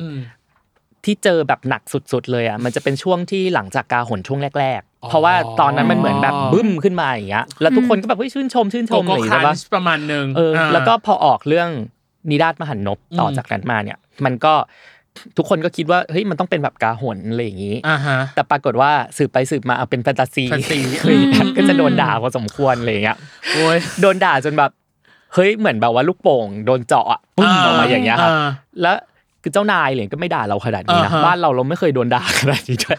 ทำไมเราถึงต้องมาโดนด่าอย่างนี้วะเราจะเลิกเขียนไหมอะไรอย่างเงี้ยตอนนั้นคิดถึงขนาดนั้นนะเพราะแบบเราไม่เคยเจอแบบนี้มาก่อนอย่างเงี้ยครับแต่ก็ด้วยความที่เราก็เขียนมายาวนานพอสมควรกว่าที่จะมาถึงจุดที่แบบมีกาหนน่ะเราก็แบบโหตะกายจากวันที่ไม่มีคนอ่านเลยไม่มีคนรู้จักแบบทำยังไงก็ไม่ได้ตีพิมพ์สักทีอะไรอย่างเงี้ยครับ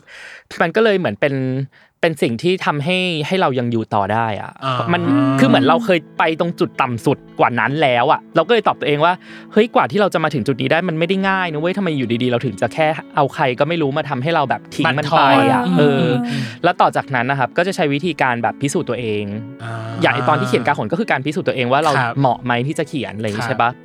หลังจากนั้นก็ใช้การพิสูจน์ตัวเองด้วยการส่งไปตามเวทีต่างๆอีกซึ่งมันก็มีที่ชนะผ่านเข้ารอบอะไรอย่างเงี้ยอย่างไอ้ดวงแบบนี้ไม่มีจู๋อะไรประมาณอย่างเงี้ยครับก็คือเป็นช่วงราวๆนั้นอะไรอย่างเงี้ยมันก็ทำให้เราได้คำตอบว่าก็ยังโอเคนะโอเคมันอาจจะมีคนที่ไม่ชอบแต่มันก็ยังมีคนที่ชอบงานของเราอยู่อะไรอย่างเงี้ยเพราะฉะนั้นเราคงไม่ได้แย่ขนาดนั้นหรอกอะไรอย่างเงี้ย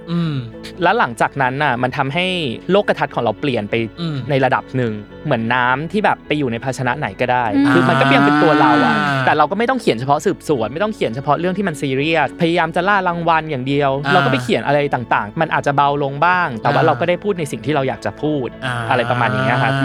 บและอีกจุดนึงตรงนั้นพอเราเริ่มคิดแบบนั้นได้แล้วอ่ะมันทำให้เราตอบตัวเองได้ในแง่ว่างานทุกชิ้นมีโจทย์ของมันคือเราเป็นคนตั้งโจทย์หรือว่าสำนักพิมพ์ตั้งโจทย์อะไรก็ตามการทำงานของเรามันคือการเซิร์ฟโจทย์ก่อนแล้วถ้าสมมติว่าพองานออกมาปุ๊บเสียงมันจะชอบไม่ชอบอะไรอย่างเงี้ย มันเป็นเหมือนแบบสิ่งที่บียอนที่เราควบคุมไม่ได้อ่ะแต่ถ้าสมมติว่างานชิ้นเนี้ยมันตอบสิ่งที่เราตั้งใจได้อ่ะก็คือว่าโอเคแล้วมันเลยเหมือนเรามีเหมือนเป็นโล่ส่วนหนึ่งนะที่แบบว่าในตรงเนี้ยมันเป็นพื้นที่ปลอดภัยของเราอ่ะแล้วไอ้ดอกไม้ก้อนหินอะไรต่างๆนี่มันก็เป็นนอกเหนือจากตรงนั้นคือมีคนชมก็ดีใจแต่ก็ไม่ได้เทคขนาดสมัยก่อนที่เหมือนแบบโอ้โหกูเก่งจังเลยอะไรประมาณอย่างเงี้ยกูก็ไม่ได้เก่งขนาดนั้นหรอกอะไรประมาณอย่างเงี้ยมันก็จะมีแบบเนี้ยนิดนึงหรือแบบบางทีคนด่าถามว่าเฟลมั้ยก็ยังเฟลนะแต่มันก็จะยังไม่ถึงจุดที่แบบสมัยก่อนที่บอกว่าโอ้โหโดนแบบบรรทัดเดียวกูนอยเป็นอีกเดือนนึงทำอะไรไม่ได้เลยอะไรอย่างเงี้ยมันก็จะไม่ใช่มันก็จะมีจากระดับจากเดือนนึงล่นมาเหลืออาทิตย์นึงมาเหลือวันนึงจนหลังๆก็แบบ5นาที10นาทีอ่ะเราก็หายแล้วอะไรประมาณอย่างเงี้ยมันก็อาจจะมีแผลในใจบ้างอะไรอย่างเงี้ยแต่ก็กูก็ต้องทำงานต่อไปใช่ก็ต้องเดินต่อไปให้ได้และอีกจุดนึงก็คือเป็นจุดที่ออกจากงานประจำมันเป็นสิ่งที่แบบตอนเนี้ยเราไม่สามารถทำแบบเดิมได้ละที่บอกว่าอุ๊ยคนด่าเยอะจังเลยกูเลิกดีกว่าไม่ได้แล้วเพราะว่าเงินเรามาจากอันนี้จุดนี้มันยังไงเราก็ต้องเขียนอะไรอย่างเงี้ยมันก็เลยเป็นสิ่งที่เหมือนต้องพยายามทำใจอ่ะแบบให้รับกับสิ่งเนี้ยให้ได้เพราะนี่มันคือชีวิตในอาชีพนั้นมันเป็นเหมือนแบบว่ามันผูกกันมาอย่างเงี้ยครับก็ต้องรับให้ได้เพราะถ้าคุณรับไม่ได้คุณก็ทำงานนี้ไม่ได้เหมือนได้ตอบคำถามสุดท้ายไปแล้วเลยอะไรที่ทำให้ยังเชื่อมั่นในอาชีพนักเขียนอยู่จนถึงทุกวันนี้ก็คือไม่เชื่อก็อ้าวคลิกล็อกเนี่ยตอนนี้เหมือนหนังสือเล่มนึงอ่ะใช่ตอนนี้คือตอนเนี้ยค่อนข้างมุมแล้วนะทวิสต์แล้วนะ turning point ผมเชื่อในคอนเทนต์เชื่อว่าคือคอนเทนต์น่ะมันเป็นเหมือนน้ำแล้วก็หนังสือคือแพลตฟอร์มมันจะไปอยู่ในอะไรก็ได้แบบสักวันนึงหนังสืออาจจะตายก็ได้อะไรอย่างเงี้ยแต่คอนเทนต์ไม่มีทางตายอยู่แล้วผมเชื่อแบบนั้นและอีกอย่างนึงก็คือว่าการเป็นนักเขียนในประเทศไทยอ่ะมันแม่งโคตรจะไม่มั่นคงเลยอ่ะบางทีเรารู้สึกว่าเฮ้ยเราได้รางวัลมาเยอะแล้วนะอะไรอย่างเงี้ยเรามีเรื่องที่เป็นละครเรามีชื่อชั้นในระดับนึงอันนี้แบบพูดแบบไม่อวยตัวเองมากเอาพูดแบบความจริงเลยเดี๋ยวบางคนอาจจะบอกไม่เห็นจริงเลยแต่สำหรับเรามันจริงอยู่อะไรอย่างเงี้ยเราก็อาจจะแบบว่าเฮ้ยแต่ทำไมเรายังรู้สึกไม่มั่นคงอยู่ตลอดเวลาเลยอ่ะเรายังรู้สึกพรุ่งนี้แม่งจะยังมีชื่อเราอยู่ปะวะสมมุติว่าออกหนังสือออกมาใหม่แล้วคนจะยังแบบต้อนรับอยู่ไหมอะไรอย่างเงี้ยมันมีความคิดแบบนี้อยู่ตลอดเวลาแต่ละปีเราต้องทำงานให้ได้เยอะๆเพราะว่าเหมือนน้ำขึ้นให้รีบตักอย่างเงี้ยเราไม่รู้ว่าน้ำมันจะขึ้นไปถึงเมื่อไหร่อ่ะวันนึงคนอาจจะแบบแม่งไม่อ่านงานของปราบแล้วก็ได้อะไรประมาณอย่างเงี้ยมันมีความรู้สึกแบบนั้นอยู่ตลอดเวลาแล้วเราก็ไม่รู้ว่าถ้าถึงวันนั้นแล้วอ่ะมันจะยังเหลืออะไรเราไม่รู้ว่าถ้าเราตกงานแล้วเราจะยังมีข้าวกินหรือเปล่าอันนี้พูดแบบไปสุดโต่งเลยนะเราทำได้แค่ต้องก็ทำให้ดีที่สุดแล้วก็พยายามเก็บเงินเอาไว้สวัสดิการเราจะพึ่งใครอ่ะพึ่งรัฐดอกก็ไม่ได้แล้วน้องเนยเอาไงดีอ่ะการสัมภาษณ์ครั้งนี้ก็ยังมีการสอดแทรกประเด็นทางสังคมอยู่นั่นเองก็บอกแล้วอ่านคำถามแล้วบอกแล้วว่ามันแรง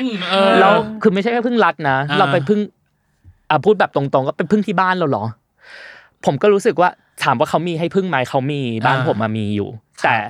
เราอ่ะตั้งแต่ต้นก็จะมีความคล้ายๆพี่นัทนิดนึงนะคือบ้านก็ไม่ได้แบบซัพพอร์ตให้มาทำสายนี้แล้วเราก็ดันทุรังมาตั้งแต่แรกเองเรารู้สึกว่าเราต้องพิสูจน์ตัวเองตลอดเวลาเพื่อที่จะเฮ้ยในสายตาเขามันยังมีงานของเราแบบเฮ้ยลูกแม่งไปรอดว่ะเขายังสามารถไปพูดกับคนอื่นได้ว่าลูกทำงานนี้แบบด้วยความภูมิใจหรืออะไรบางอย่างแล้วแต่เขาอะไรอย่างเงี้ยมันเป็นการพิสูจน์ระยะทางที่ต้องยาวมากอ่ะว่าแบบเราทำได้จริงๆอ่ะไม่ใช่แค่ตอนนี้ต้องทำให้เห็นเรื่อยๆอ่ะเนาะตอนที่ได้กาหลนะพ่อผมบอกว่าให้รีบๆเลิกเขียนนะเพราะว่ามันเราจะไม่โชคดีแบบนี้ไปยาวนานนักหรอก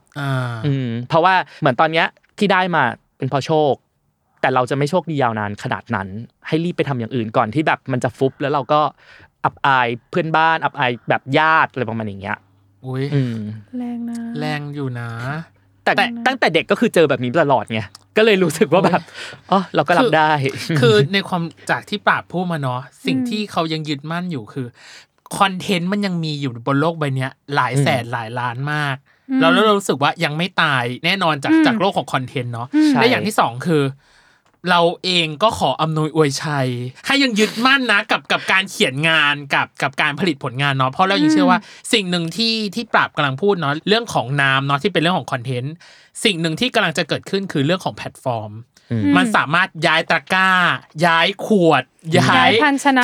ต่างๆได้ซึ่งตอนนี้ปราบกำลังทำแบบนั้นอยู่ คือตอนนี้เข้าใจแหละว่าโลกของการสืบสวนสอบสวนอ่ะทุกคนมันลงมาเล่นกันหมดมีความ disruption ประมาณนึงแต่อย่างที่บอกคือนักเขียนที่ดีคือนักเขียนที่ปรับตัวไปกับทุกสถานการณ์กับทุกแพลตฟอร์มที่เกิดขึ้นอ่ะซึ่งพี่เชื่อเหลือเกินว่าปราบจะยังอยู่บนโลกที่ disruption แบบนี้ไปได้แน่นอนแล้วก็หวังว่าตัวเองจะยังมีความหวังจะบอกว่าสร้างงานต่ออย่าเพิ่งแบบว่าหมดทดท้อกำลังใจเนาะน้องเนยเราว่ามีหลายคนที่รอติดตามงานอยู่แล้วก็มันเหมือนถึงเศร้าอ่ะทำไมจบเศร้าอ่ะไม่พออ่ะเขามาแบบนี้แล้วว่าเราก็ต้องให้กำลังใจเนาะชุบชูมันก็ยังคือทุกวันมันก็มีครับกำลังใจอย่างที่บอกอย่างเงี้ยกำลังใจจากคนอ่านเนี่ยเป็นสิ่งที่แบบสวรรค์สร้างมากคือเขาเป็นใครก็ไม่รู้อ่ะแล้วอยู่ดีๆแบบ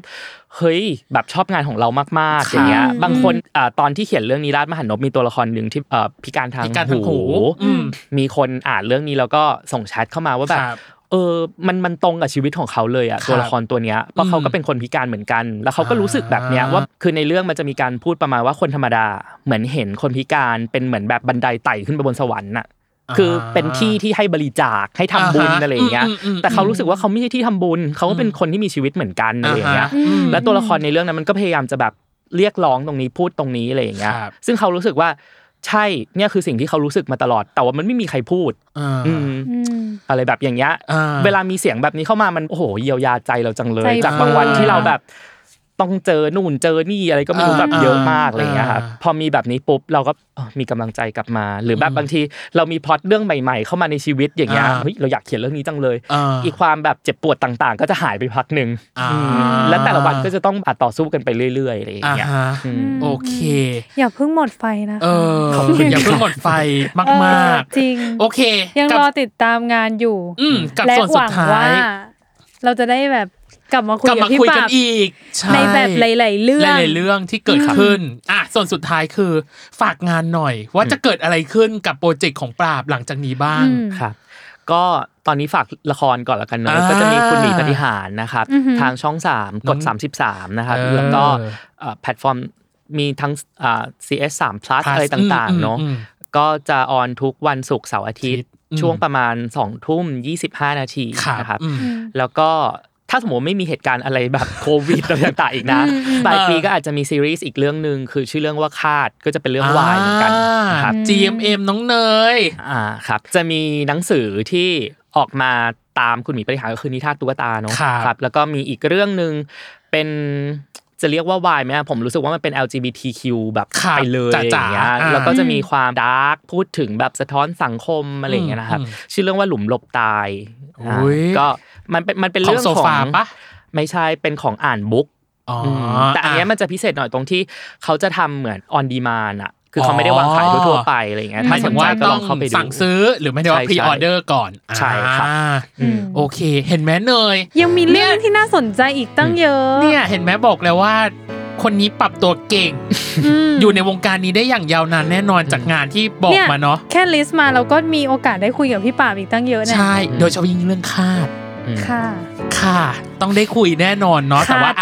รอให้ซีรีส์อะไรยังไงเนาะมันออกมาก่อนเนาะเดี๋ยวเราค่อยมาคุยกันวันนี้ขอบคุณปราบมากวันนี้เหมือนดีฟทอล์กจริงใช่คือตอนแรกจะมานึกว่าคุยผลงานแบบแฟนตาซีสนุกๆเห็นไหมบอกแล้วว่าชีวิตก็เหมือนหนังสือของปราบนั่นแหละมีความมีปมมีปัญหาทุกวันตลอดเวลาโอ้ใช่เขาปมปัญหาทุกวันเลยปมปัญหาทุกวันเลยช่วงนี้ด้วยโอเคยังไงวันนี้ขอบคุณปราบมากนะคะขอบคุณค่ะขอบคุณค่ะและยังไงก็นอกจากจะติดตามคุณหมีปฏิหารแล้วอย่าลืมติดตามรายการ Worldwide ด้วยนะคะครับผมโลกทั้งใบให้วายอย่างเดียวเนาะทุกวันอังคารนะคะครับผมทุกช่องทางของ Salmon Podcast เนาะสำหรับวันนี้พี่ดีพี่ตั้มแล้วก็โคโฮสต์น้องเนยนะคะรวมถึงปราบนะครับก็ต้องขอลากันไปก่อนนะครับผมสวัสดีครับสวัสดีค่ะ